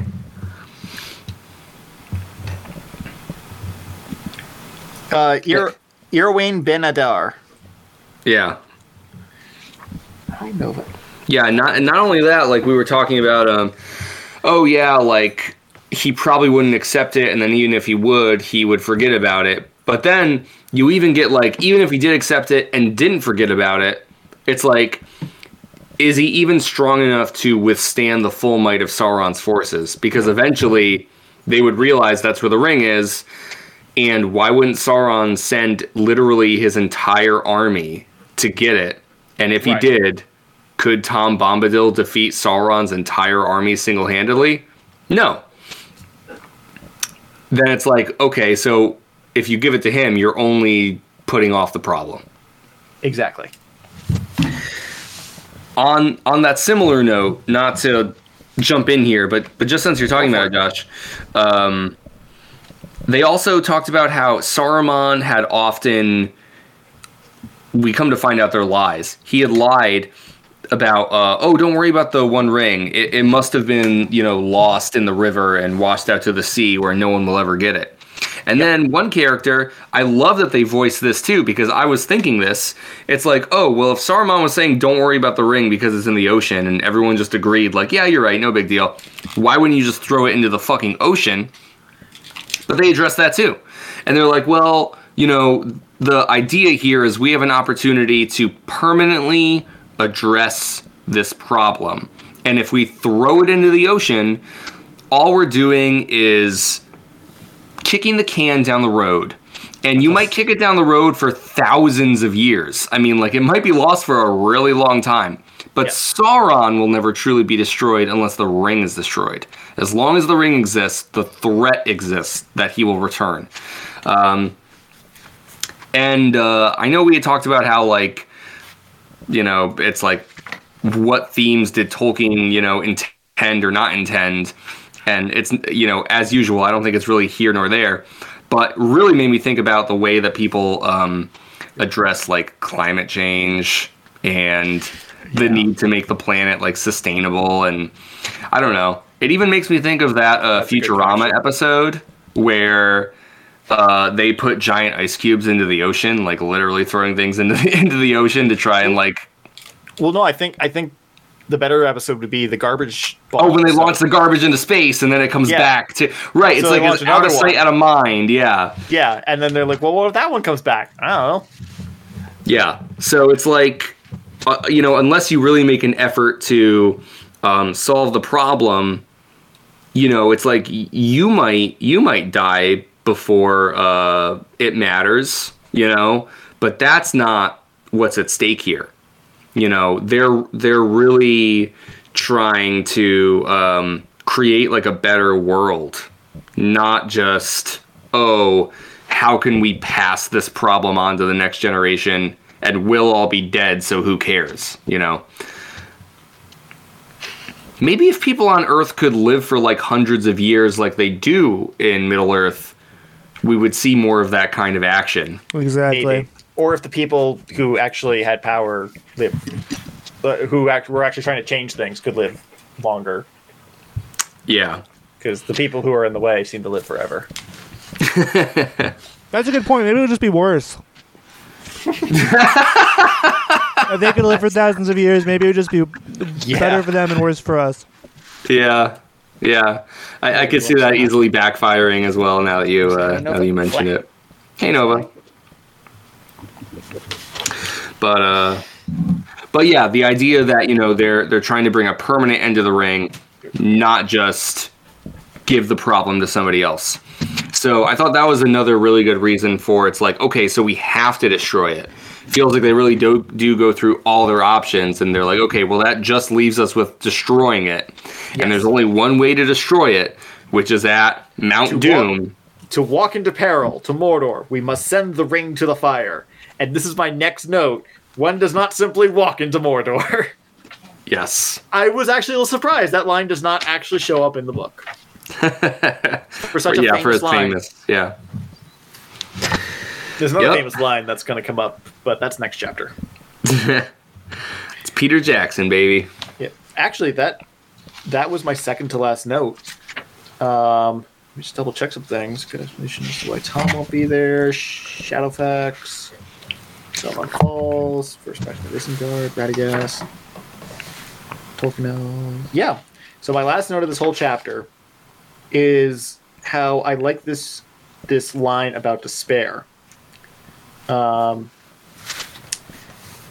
see. The setup is that Aristor, who is like Elrond's like right-hand man or something. What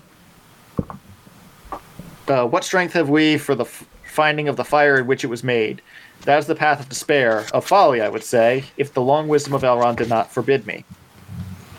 To which Gandalf replies, despair or folly? It is not despair, for despair is only for those who see the end beyond all doubt. We do not. It is wisdom to recognize necessity when all other courses have been weighed through, though as folly it may appear to those who cling to false hope. So I just like that idea of despair being only for those who see the end, for those who only see the end. Yeah. I thought that was really good. Yeah. Yeah, true. Or to feel like, you know, I guess even if you don't see it, to just assume that the end is inevitable. To give up. It is kind of interesting because we get a line. You know what? This might be in one of my. This might be my note. This is my note on the next chapter, but I just want to bring it up here. Before they set out on their journey, Elrond says, "I can foresee very little of your road," and mentions that it's because there's like this dark shadow that has like grown over the land. And I was like, "Oh, Elrond, is the dark side of the Force clouding your vision?" That is a good analogy. We're making so many analogies between this and Star Wars, like just like the philosophy behind it. Yeah. I think that's really interesting that they're just so connected. I mean, clearly a lot of this is originating on Lord of the Rings side, but yeah, I'm starting to see why the Lord of the Rings subreddit and the prequel meme subreddits just get along so well. Yeah, no, I do think there's a lot of overlap, and I don't think that's a mistake. Yes. Yeah. I agree. So, but even just the idea. I'm sorry, Josh. Go on. No. Go ahead. I was going to change subjects. I was going to say, even just the idea that Elrond is implying, I think there, again, I'm talking about something in the next chapter, but your note made me think of it here, that Elrond is implying that, like, he can see the future to a limited point. Yep. Again, I think he's speaking literally. He's like, you know, I can really see up to this point, and then, like, the lands become too evil, and it's like, I don't know what's going to happen to you there, because it's, like, darkness, right? Yes, I agree, but it could also be, metaphorically speaking, is like, I can predict what you're going to encounter up to a point.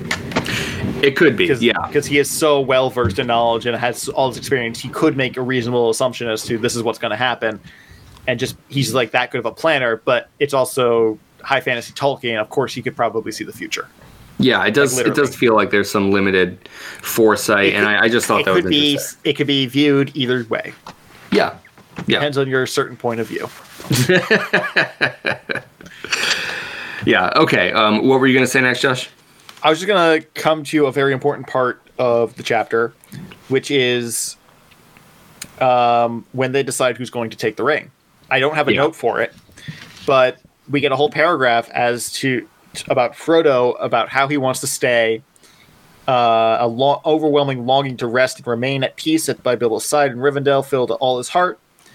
But at last, with an effort, he spoke and wondered to hear his own words, as if some other will was using his small voice. "I will take the ring," he said, "though I do not know the way." And that's just one of those very important, like, landmark moments of the book, of the story. It's like, yeah, here's Frodo. And I understand the importance from, like, the movie scene, because I've seen that get thrown around. I saw a lot of it get thrown around at the beginning of the Ukraine invasion because of, like, some memes. But the... like getting the context of this full section of the book, even though it's only two paragraphs, technically one, it's you just have the formal paragraph break for the new line of Frodo's dialogue, but just this paragraph of how Frodo feels in this moment. He's been sitting in this council, listening to all these stories. He just wants to stay, be with his father figure, rest, recuperate after this insane, like, month-long journey just to get here. And ultimately, he sets that aside and is like, fuck it, I'll do it. Yeah. Yeah, it was really... I don't really remember how this is done in the movie. I'm willing to bet it's similar to how they do it here. But it's one of those things where it's like, Frodo needed to be the one to say it. You know, it's like, if... Yeah.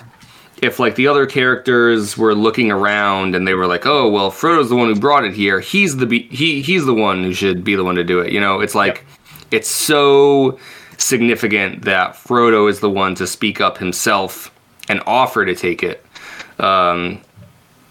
In such a way that, like, I think you could kind of take it for granted. Like, it feels like story writing 101, you know, you got to give your character this moment. But, like, I don't think it's true that has to happen, you know, or maybe even more than that. Like, I think this is a great example for showcasing why it's so often impactful and feels good to give your main character these moments, because, like, you know, they're the ones that are affecting these great changes in the narrative. And, like, you know, Frodo is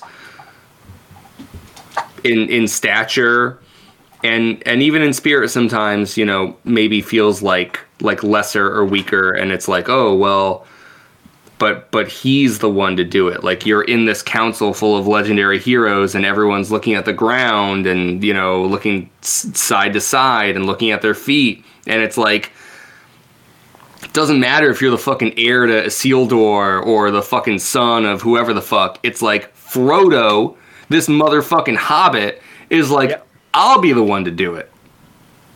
Yeah. Yeah, and nobody fights him on it. I think the other thing is just, like, no one wanted to be the one who says you have to go. Yeah. It had to be a volunteer. Yeah.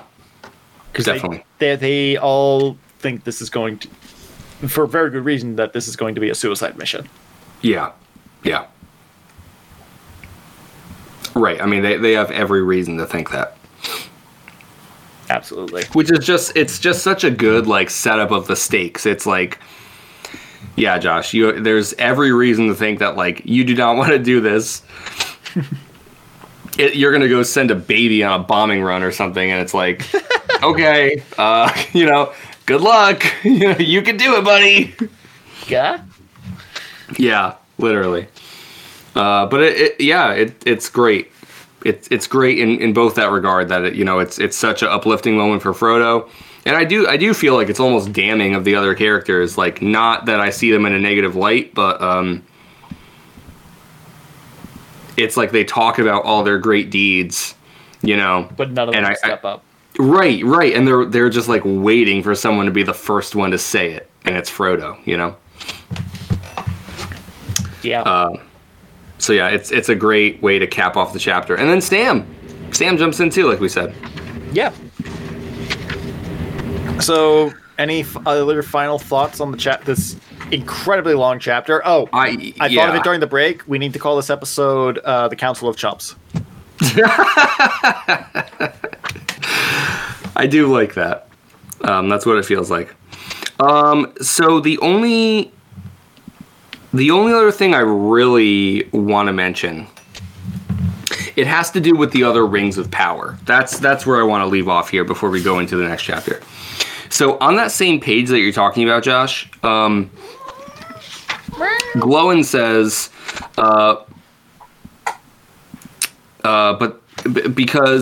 because this is just after, so they said like they're trying to account for the other rings.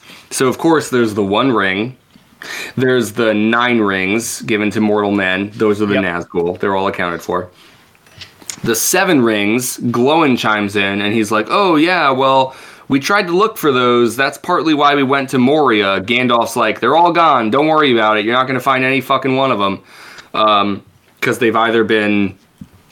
Some of them have been reclaimed by Sauron. The other is apparently destroyed by dragons. Yep.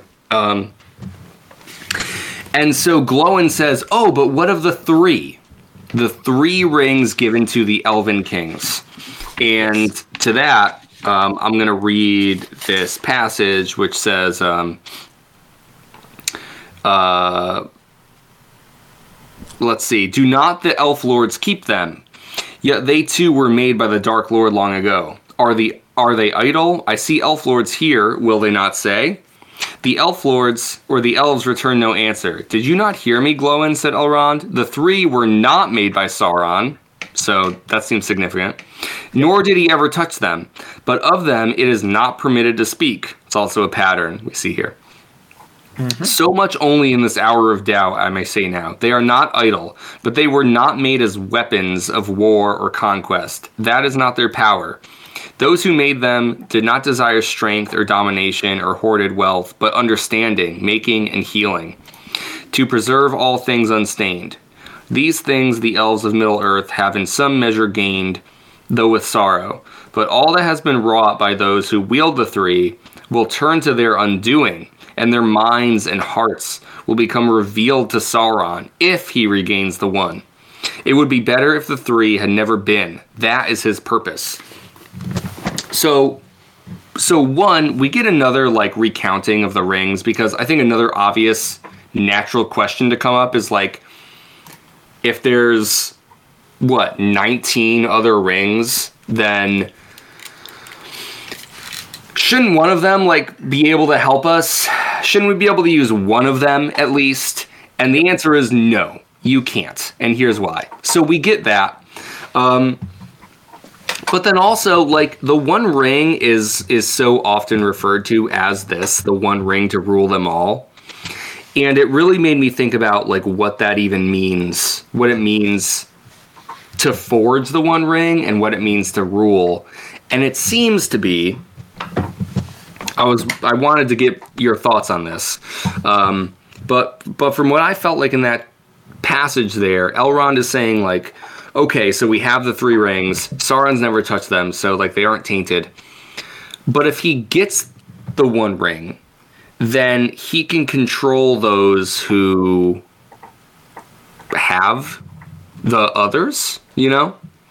And so essentially like the other rings of power were forged, and then in secret, Sauron forges the one ring, which kind of manipulates the power of all the others. So it's like some of the power of the one ring is also that like you can control anybody who wears another ring of power, and like maybe that's also where the Nazgûl even like come from. It's like the master key. Yeah. So I don't know. I guess I hadn't really considered it too much up until this point where it's like, okay, the one ring to rule them all. Like who, you know, because it's like, so it's super powerful, but I think literally like you can control the other ring bearers, and like that's sort of what Elrond is saying. It's like, oh, they're safe for now. The other rings are, they just seem so fucking pathetic. like what the fuck is the point? Like, oh, like if there wasn't the battering, they could do good things. Like they could, like we could change things for the better with these rings. What? How? What? I thought you said batarang. I was like, oh, you said bad rings. It's like, what does Batman have to do with this? We could build a batarang with this ring. Yeah, it's like, does each ring have its own specific power even? Like, yeah, that's something I've never been clear on. But it always seemed to be...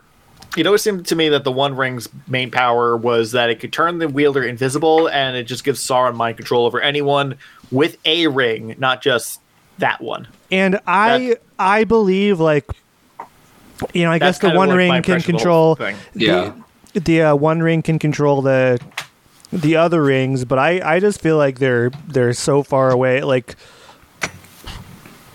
they just seem very unrelated to the One Ring, I guess. You know, I feel like they would all be bonded somehow, but it seems like they're just kind of. I mean, that was kind of the point. I think was that they were all of them deceived and that sort of thing. Mm. Yeah, for there was another ring.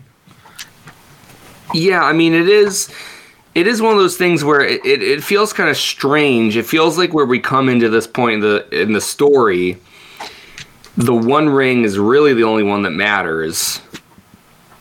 And so then it's sort of like, well, then why did you even make 19 other rings? Like, exactly, like literally, narratively, I'm talking about in like the story craft. It's like, if only one of the rings even matters, then why would you create 19 other rings as part of your lore? To throw the scent off the one ring that does matter? I don't know. It's like they were... my impression on all this is that the original 19 rings were meant to be given to the figureheads of power, like the most influential people throughout Middle Earth, the kings of men, the dwarves, and the elves. Yeah. And then Sauron's just like, all right, now that they have them, here's the master ring that will let me influence and control all of them, so I have power over all of Middle Earth. Yes. That's kind of the plan there. And then the free people were like, fuck that. We're going to fight you. And then there was a big war, and he eventually had his hand chopped off. Well, and Isildur took it. And the ring was like, no, fuck you. Go die in a river. And then it's like, oh, fuck, I'm stuck in a river. And then Gollum came along, is like, my precious. And then we got The Hobbit. And that's kind of like the condensed version of the entire story of The Lord of the Rings up to this point.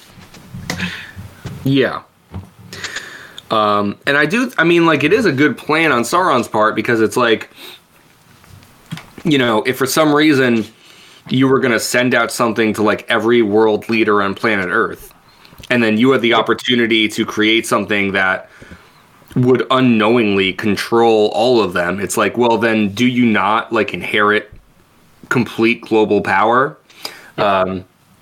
You're implying the COVID vaccine, right?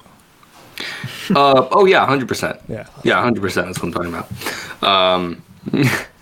What? One vaccine to rule them all. He's got it. It's Bill Gates. Yeah. Uh-huh. But so like Sauron's plan is sound, and I think it all kind of goes back to the way that we were talking about Tolkien's.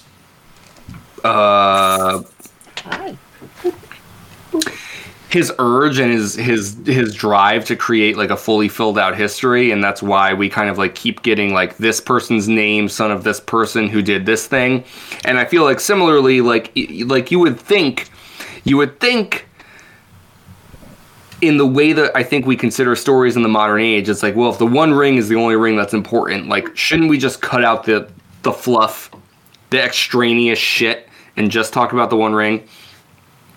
Because you could still create a story where it's like someone just made a super powerful ring and we need to stop it. But I think that Tolkien wants to like fill out the world more than that. And it's and I think that the fact that he does that is what made this story last so long. Yes. Why it wasn't just a flash in the pan, because it has that deep lore that makes it special. Yeah, I mean, I agree. It doesn't mean that it isn't tough to get through sometimes, or, you know, that the way that he writes about it, you know. So is our own history book. Yeah, certainly. In the real world. But I guess it's just interesting to think about. So we get an account of the other rings. We don't know who has the three. I mean, I kind of suspect Elrond might have one. Seems like he might be one of the guys who gets a ring, if you ask me. Maybe. But at any rate, what ring was Saruman wearing? Oh, that's right. He did have a ring. Oh, yeah, Saruman was wearing a ring. They made sure to say that he was wearing a ring. You're right. Yeah. My impression was that he tried to make his own ring. and that is basically a copy of the One Ring that is probably not as powerful. Maybe, but I feel like it's simpler to suspect. I mean, we know that Sauron has reclaimed at least some of the Dwarven rings. Maybe that's sent to Saruman as a... Not quite a token of goodwill, but like, you know, if you work for me, then you get this. Yeah. Or he could have made a 20th ring or 21st ring. It's like this one's for the wizards, I guess. I mean, who? This one's for the wizards. We don't even know that much about the forging of. I mean, like, I think that's actually what the show, The Rings of Power, has to do with is like the forging of the rings, the history of that we don't really get in these books. And I mean, it makes sense now because, you know, everyone criticizes that show for being too woke and stuff. So it's like, you know, I guess Sauron got all the wokeness out of the Middle Earth universe. That's, you know, he just got rid of all that wokeness. Right. That's kind of his. That's how you know he was evil. You know? Yes, exactly. Yeah. It's like, no, we're not gonna have all this diversification. Sorry. Okay, I think with the caveat that I really do want to mention that there's absolutely more we could say. I think this is as good a place as any to stop on the Council of Elrond. On the Council of Elrond. Let's quickly talk about the next chapter. All right. Well, they got into a bit of a snow fight. They had a snow fight. A little bit happened before that, but yes, that's half the chapter. Snow fight. Rolled around in the snow. They have a snowball fight. They got into a snow fight with the fucking mountain, and the mountain won. Yeah, so the mountain did win. Yeah. And you know, all the little guys were you know very very they had to be carried around by their bigger counterparts because it got to well the snow one of the snowdrifts was like taller than even the largest of them. Yeah, it was big. They were big snowdrifts after only a night. It was bad. It was the wrong decision to make. That was a good girl. The scarier way was probably the better way. Yeah, and we still don't know what the scarier way is. Mm-hmm. Sure, we do. That's not. Some of us haven't looked ahead at the chapter names. That's not said in the chapter, Josh. So I know. I'm not going to say what's going on. I have guesses. I don't know for sure. Yeah. I think they might take a journey in the dark. Spoilers. Okay, so obviously the synopsis here is that they form their group, they leave Rivendell, they go south because they're beginning their journey to Mordor. Yep. As they reach the Misty Mountains, they hit a snowstorm which they cannot pass through, and on one of the mountains. Gimli names like 3 different mountains and gives each one of them like 4 different names. Yeah, I even had a note about, this was called this and this, but in your language, it's more of like just constantly naming things. At a certain point, it gets like really fucking annoying. Like, I don't, like, just give this thing one name. I don't want to hear about all of its fucking names throughout the... So, you know what gets me through it? Is I think that they're just spouting trivia. Like, this is something my family does. It's like, if something comes up, somebody has to add some sort of little stupid bit of trivia. And this is just people in the middle of it are so fucking bored. They just want to prove they know something and just start spouting off trivia about whatever they're talking about. Mm. It's just to like show off. And it's like this is like the game of Middle Earth. It's like this is the trivia that I know. Yeah, you're right. That is what they're doing.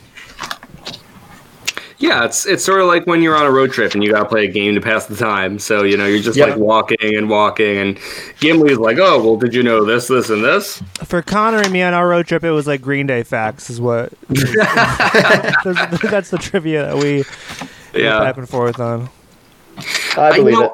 I will say, I felt like we do get a little bit of Gimli and Legolas's character in these chapters. They were. Excuse me. Gimli was pretty much silent in the council, and then Legolas's only contribution was to say, "Yeah, we lost Gollum. Oopsies." Pretty much. Sorry, guys. But now we actually see them. Like, Gimli. Speaking of him. Yeah. We fucked up. Uh-oh. Yeah.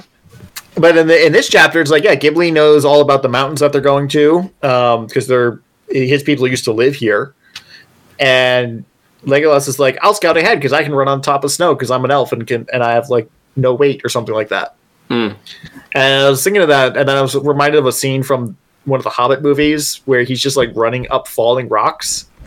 It's like, that kind of makes a little bit more sense now for how ridiculous of a scene that was in the movie. Yeah, maybe.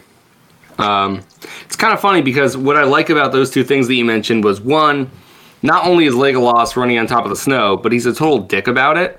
Mm-hmm. He's like, oh, you guys can't do this? Oh, yeah. Sorry, Gandalf. I'm going to go get the sun. See you later. Like, yeah.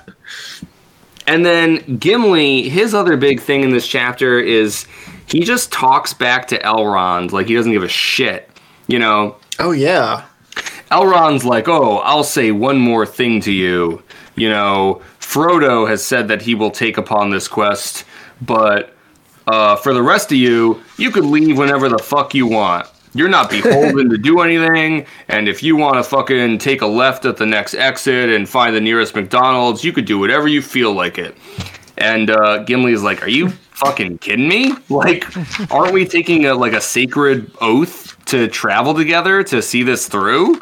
And Elrond's just like, nope, whatever. And Gimli's like, oh, well, you're kind of like a fucking loser. Like, you're a big old fucking pussy. Are you kidding me?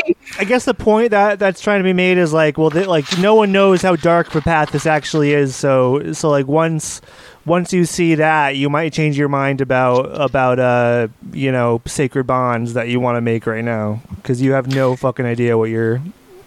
I mean, yeah, and that's the thing. Like, it goes back. It's like, I think in terms of like the wisdom, it's like, it's not that Elrond's wrong, but I also think that Elrond is like, I don't want to sound corny about it, but he's not fully considering like the power of the heart. Literally, like, I think it's like Elrond's like, oh, well, you don't realize how tough it's going to be, and Gimli's like, okay, but. Like, is our bonds not strong enough to overcome like those tough situations? Yeah, right. Like, so the exact thing is, for you do not yet know the strength of your hearts, and you cannot foresee what each may meet upon the road. Faithless is he who Gimli chimes in with. Faithless is he who says farewell when the road darkens. Maybe, said Elrond, but let him not vow to walk in the dark who has not seen the nightfall. Yet sworn words may strengthen quaking hearts, said Gimli. Or break it, said Elrond. Look not too far ahead, but go now with good hearts. So my impression on all that is that Elrond's like, don't second guess yourselves, like take it one step at a time, and Gimli's like, we got this, let's go. Mm-hmm. They're having a little sparring match about whether or not to make oaths, perhaps, but it's just, yeah, he's being a bit of a dick about it, but I think they both have very good points. Yeah, I mean, I do think ultimately they're both right, but I think Elrond, like, we kind of see this with some of the other, like, the characters who are considered to be wise, you know, like, of the highest tier of wisdom. I think that it's also easy for them to dismiss or discount, I guess, like, emotional strength. And I think that that's what Gimli's trying to champion here. So it's not that, like, one of them is wholly right and the other wrong or vice versa, you know? Yep. But I would lean more towards what Gimli's saying because it's like, I don't think Gimli is discrediting Elrond either, but he's like, well, the very things that you're saying are dangerous, you know, I believe can be overcome by like strong bonds. Yes. I mean, we'll see, you know, but in terms of like their points, I like what Gimli has to say here. And it was cool that he gets a moment to like challenge Elrond, who is otherwise just like left to say whatever he wants at all times. Like no one talks back to Elrond. Gimli's like, I will, sure. He's just an elf. He's only half an elf. I don't care. Right. Yeah, not even a full elf. I only hate half of them. So I have 5 notes on this chapter. Here we go, rapid fire round. Let's do it. Well, we'll see. But yeah, I don't think there's anything quite as heavy as the Council of Elrond. But at the very beginning of the chapter, we have Bilbo and Frodo talking about the meeting or the council, and Bilbo goes, "Everyone had an eye opener, even old Gandalf. I think Legolas is a bit of news about Gollum caught it, even him for on the hop, though he passed it off." And then Gandalf is just shows up and is like, "You were wrong. You were inattentive. I'd always heard of it. I had already heard of it from Gway here. If you want to know, the only real eye-opener, as you put it, were you and Frodo, and I was the only one who was not surprised." And that just reeks of, "I totally knew that already," said Gandalf. Yeah. Just like trying to cover his ass. Yeah, that really is funny when you put it that way. He just shows up immediately, like his ears are burning. I don't think Gandalf knew that. Gandalf's like, no, I knew. I knew the whole time. Sure, Gandalf, sure. Yeah. Later that evening, Frodo is watching the stars, watching the autumn night. Oh yeah, there's also like 2 months at the beginning of this chapter. Like we spend like 30 pages on maybe a 5-hour meeting, and then it's like 5 pages for just as many weeks. I mean, not only that, but the first 10 or 11 chapters to even get to the Council of Elrond, Frodo says is in itself 1 month. Yeah, we went over this like a month or two. It depended on how we counted it. Oh no!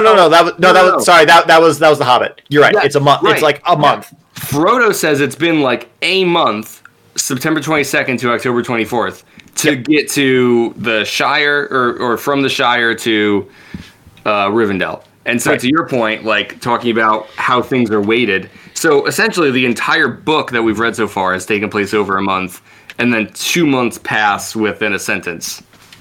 Yeah. Which is fine. Like that's it is. The stories work, but it is funny to point out. Yes. Very much so. There's got to be some way to like show a timeline of like, this is how many pages are like span this amount of time, and then it's like all of a sudden it's like super dense. It's like, oh, what's happening there? Oh, Elrond was talking. Yes, yeah. And then it just expands out, and then suddenly it's like a gap, and then it's like, oh, now we're back into the story. Yeah. But yeah, so Frodo is watching the stars. Where is it? The hunter's moon waxed in that sky. But low in the south, one star shone red. Every night, as the moon waned again, it shone brighter and brighter. Frodo could see it from his window, deep in the heavens, burning like a watchful eye that glared above the trees on the brink of the valley. And my question is this like an eye or as an eye? Yeah. Because is this really a star, or is it just the distant eye of Sauron? Yeah. I mean, because it's low in the valley and it's south. Yeah. That's where Mordor is. Yeah. Katie. No, I mean, I think you are. I think you're probably right. We don't really have all the information there, but I think you're probably right, Josh. Okay, thank you. Okay, and then a couple pages later, who's talking? I think it's Elrond. The company of the... they're discussing who's actually going to be in the group. And he says, "The company of the ring shall be 9, and the 9 walkers shall be set against the 9 riders that are evil.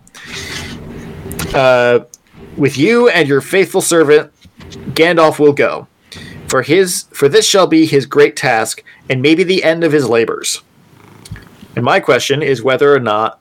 is this like the end of his life kind of labors, or are we talking more like the labors of Hercules kind of sort?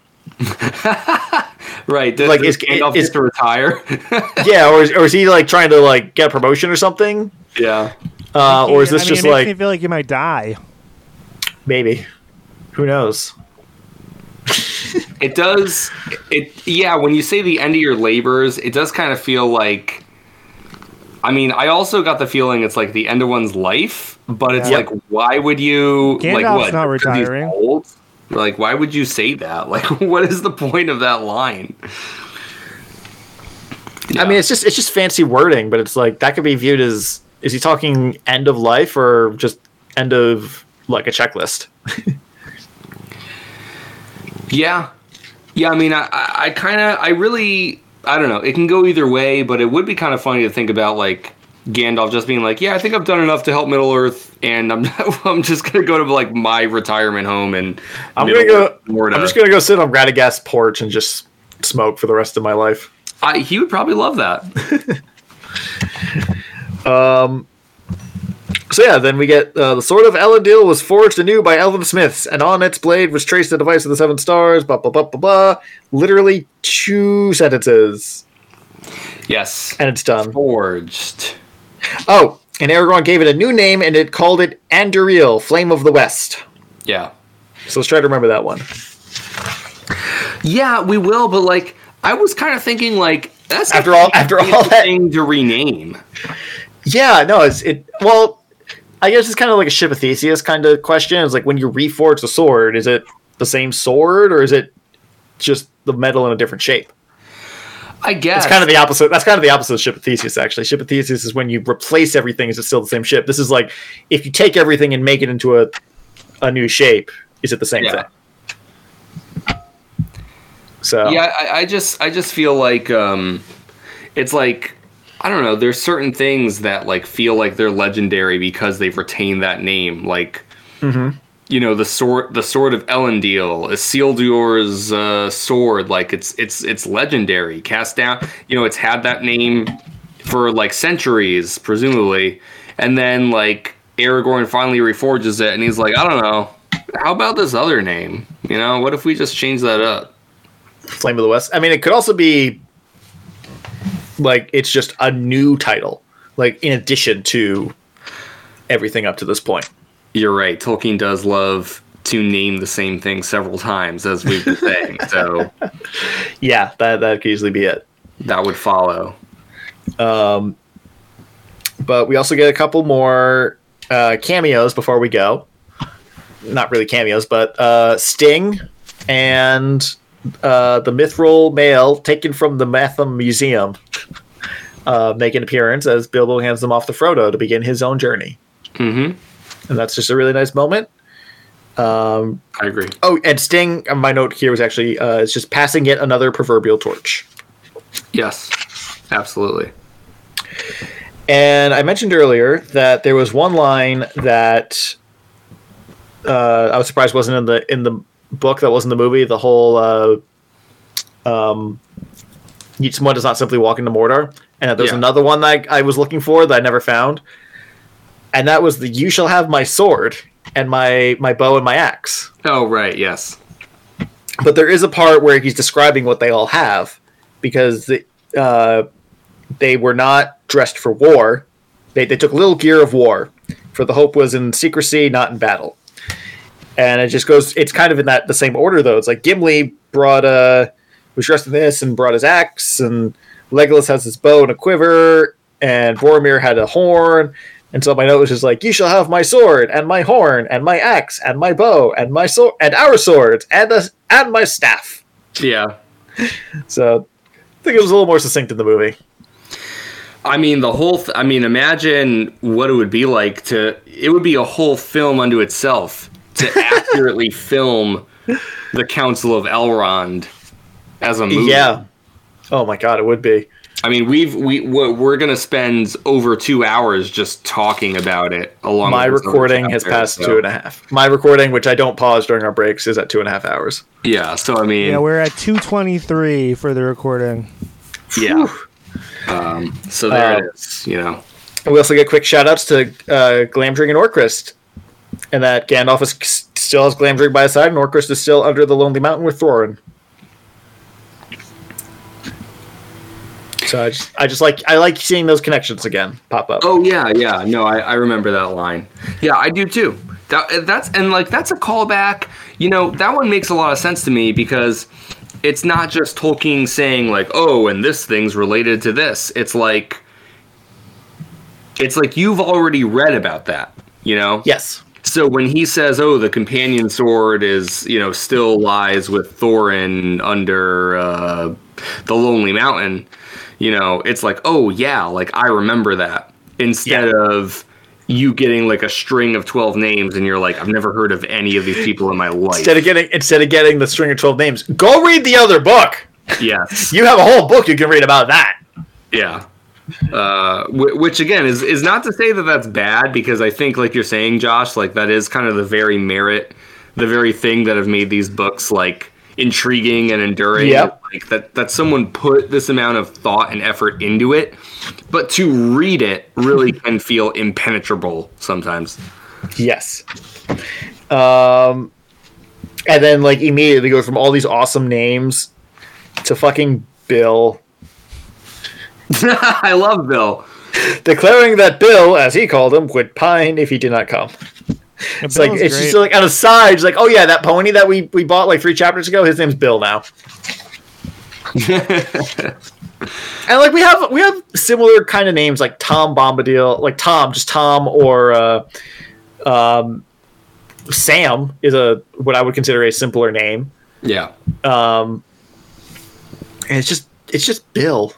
There's not even a last name. It's just Bill the Pony. Yeah. And my final note after this marathon of note-taking, which is only halfway through the chapter, because I wound up taking no notes about the whole snow, the mountains and the journey through like the snow drifts and stuff, because it was all kind of straightforward. But as they depart the House of Elrond, it was so somber that for once the elves were not singing. Yeah, they do mention that. That is funny. So yeah, that was a fuck ton of notes. Yeah, let me quickly go through what I have to say here. We are going to wrap up in these next few minutes. So for chapter 3, in my copy it was page 288. Oh wait, no, that can't be right. Because that's just not when this chapter happens.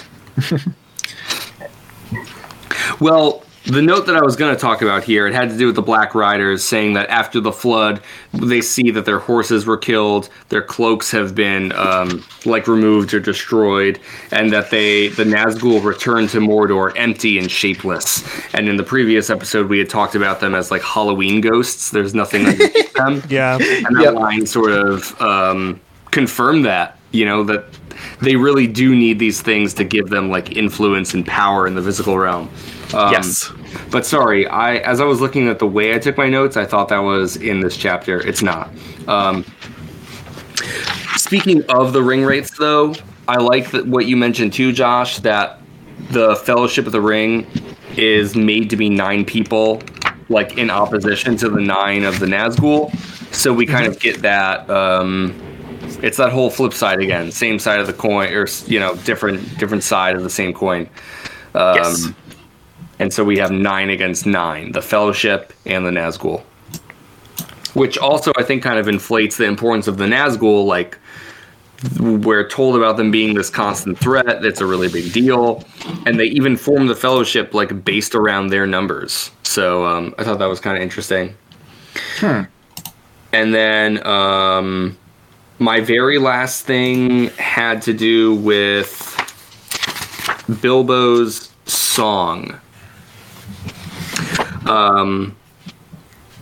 And Bilbo, I'm not going to really read through the whole thing, but just as a quick refresher, it starts, I sit beside the fire and think of all that I have seen, of meadow flowers and butterflies and summers that have been. And like even that, I was like, oh yeah, remember that butterfly scene in the Mirkwood? Yeah, that did remind me of that as well. Right, like, you know, there's interesting things like that. And then even, like, I don't know, I really like having Bilbo around in these last couple chapters and what he kind of offers. Like, he sort of represents, you know, not just the end of an adventure, like, what happens after the adventure ends, you know? Mm-hmm. And here he is at the outset of, you know, Frodo's adventure.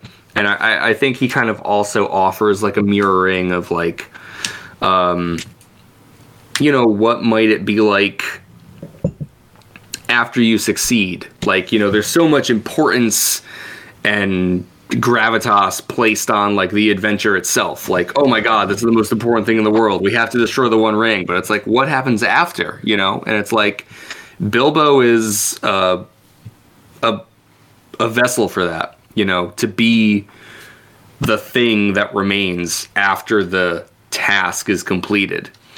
And I just find him to be like a really interesting character in the Lord of the Rings for that, which is all about like, again, like these really epic people in a room and in this council together. You know, they're all known for their great deeds and their lineages and this and that. And like Bilbo, when he speaks up, Boromir at first starts laughing, and then he realizes no one else is laughing. Yeah. You know, he looks around and he realizes that like Bilbo is treated with like such respect that he just stops. And yep. I don't know, like I don't have a point to make here, but I really just wanted to like shout out, even in this third chapter, we get more of that too, where it's like because of what Bilbo accomplished, because of what he's done, like he's kind of afforded this really high rank, even though now like he kind of just gets to like he is sort of retired, you know, and just fucks art. Around and recites his poetry and tells his stories for the millionth time, and everyone is like, yeah of course, let's get right now, it's time for a nap, you know. Right. And even he like struggles with that because he still wants to have meaning in his life. And he's like, oh, like, I'll be the one to take the ring. Yeah. I started this. And Gandalf's like, well, you know, did you really? Or are you kind of... Yeah. It feels like a really honest depiction of like aging, you know, and being old. It does. And yeah, I mean, one thing I have noticed is that, yeah, like I feel like he is not... entirely there. Like you can tell kind of subtle ways that the ring has left its mark on him, or not being with the ring is actually like he's aging because of it, or age is catching up to him, but he doesn't want to admit it, but deep down he knows that it's the truth. So yeah, it's an interesting characterization that I'm happy that we have more Bilbo scenes, you know, these last couple chapters. Definitely. Truly the final thing. Okay, the snowstorm that happens at this mountain, Caradun or whatever it's called. Some of the characters think, like Aragorn in particular, he's like, it's just a snowstorm, don't worry about it. Some of the characters feel like there's evil influence creating it. What do we say, boys? What do you think is the true reason for this storm, if anything? The mountain has a mind of its own. Yeah, I initially thought it was Sauron, like, influencing that far away, but as it went on, I thought it was more the mountain that was happening by the end, especially when at the end it's just like Gimli's like, enough already, we're fucking leaving, and then it stopped. Yeah.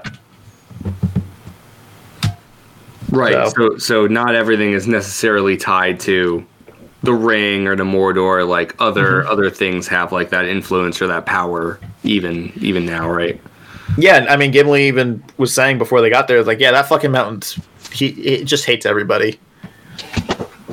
Is that kind of what you were saying, Connor? I heard you chime in there. Yeah, no, I mean, I think it is. I like there's a lot of talk about how, you know, there's different forces in the world that can cause us pain or that are evil. That it doesn't have to be Mordor.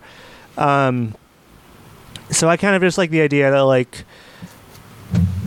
the weather is sentient, or the mountain is sentient and like purposefully trying to stop this. But you know, I think it is just they got bad luck with the weather. I think that's all there is to it. Hmm. Well, it goes without saying, but I'm going to say it.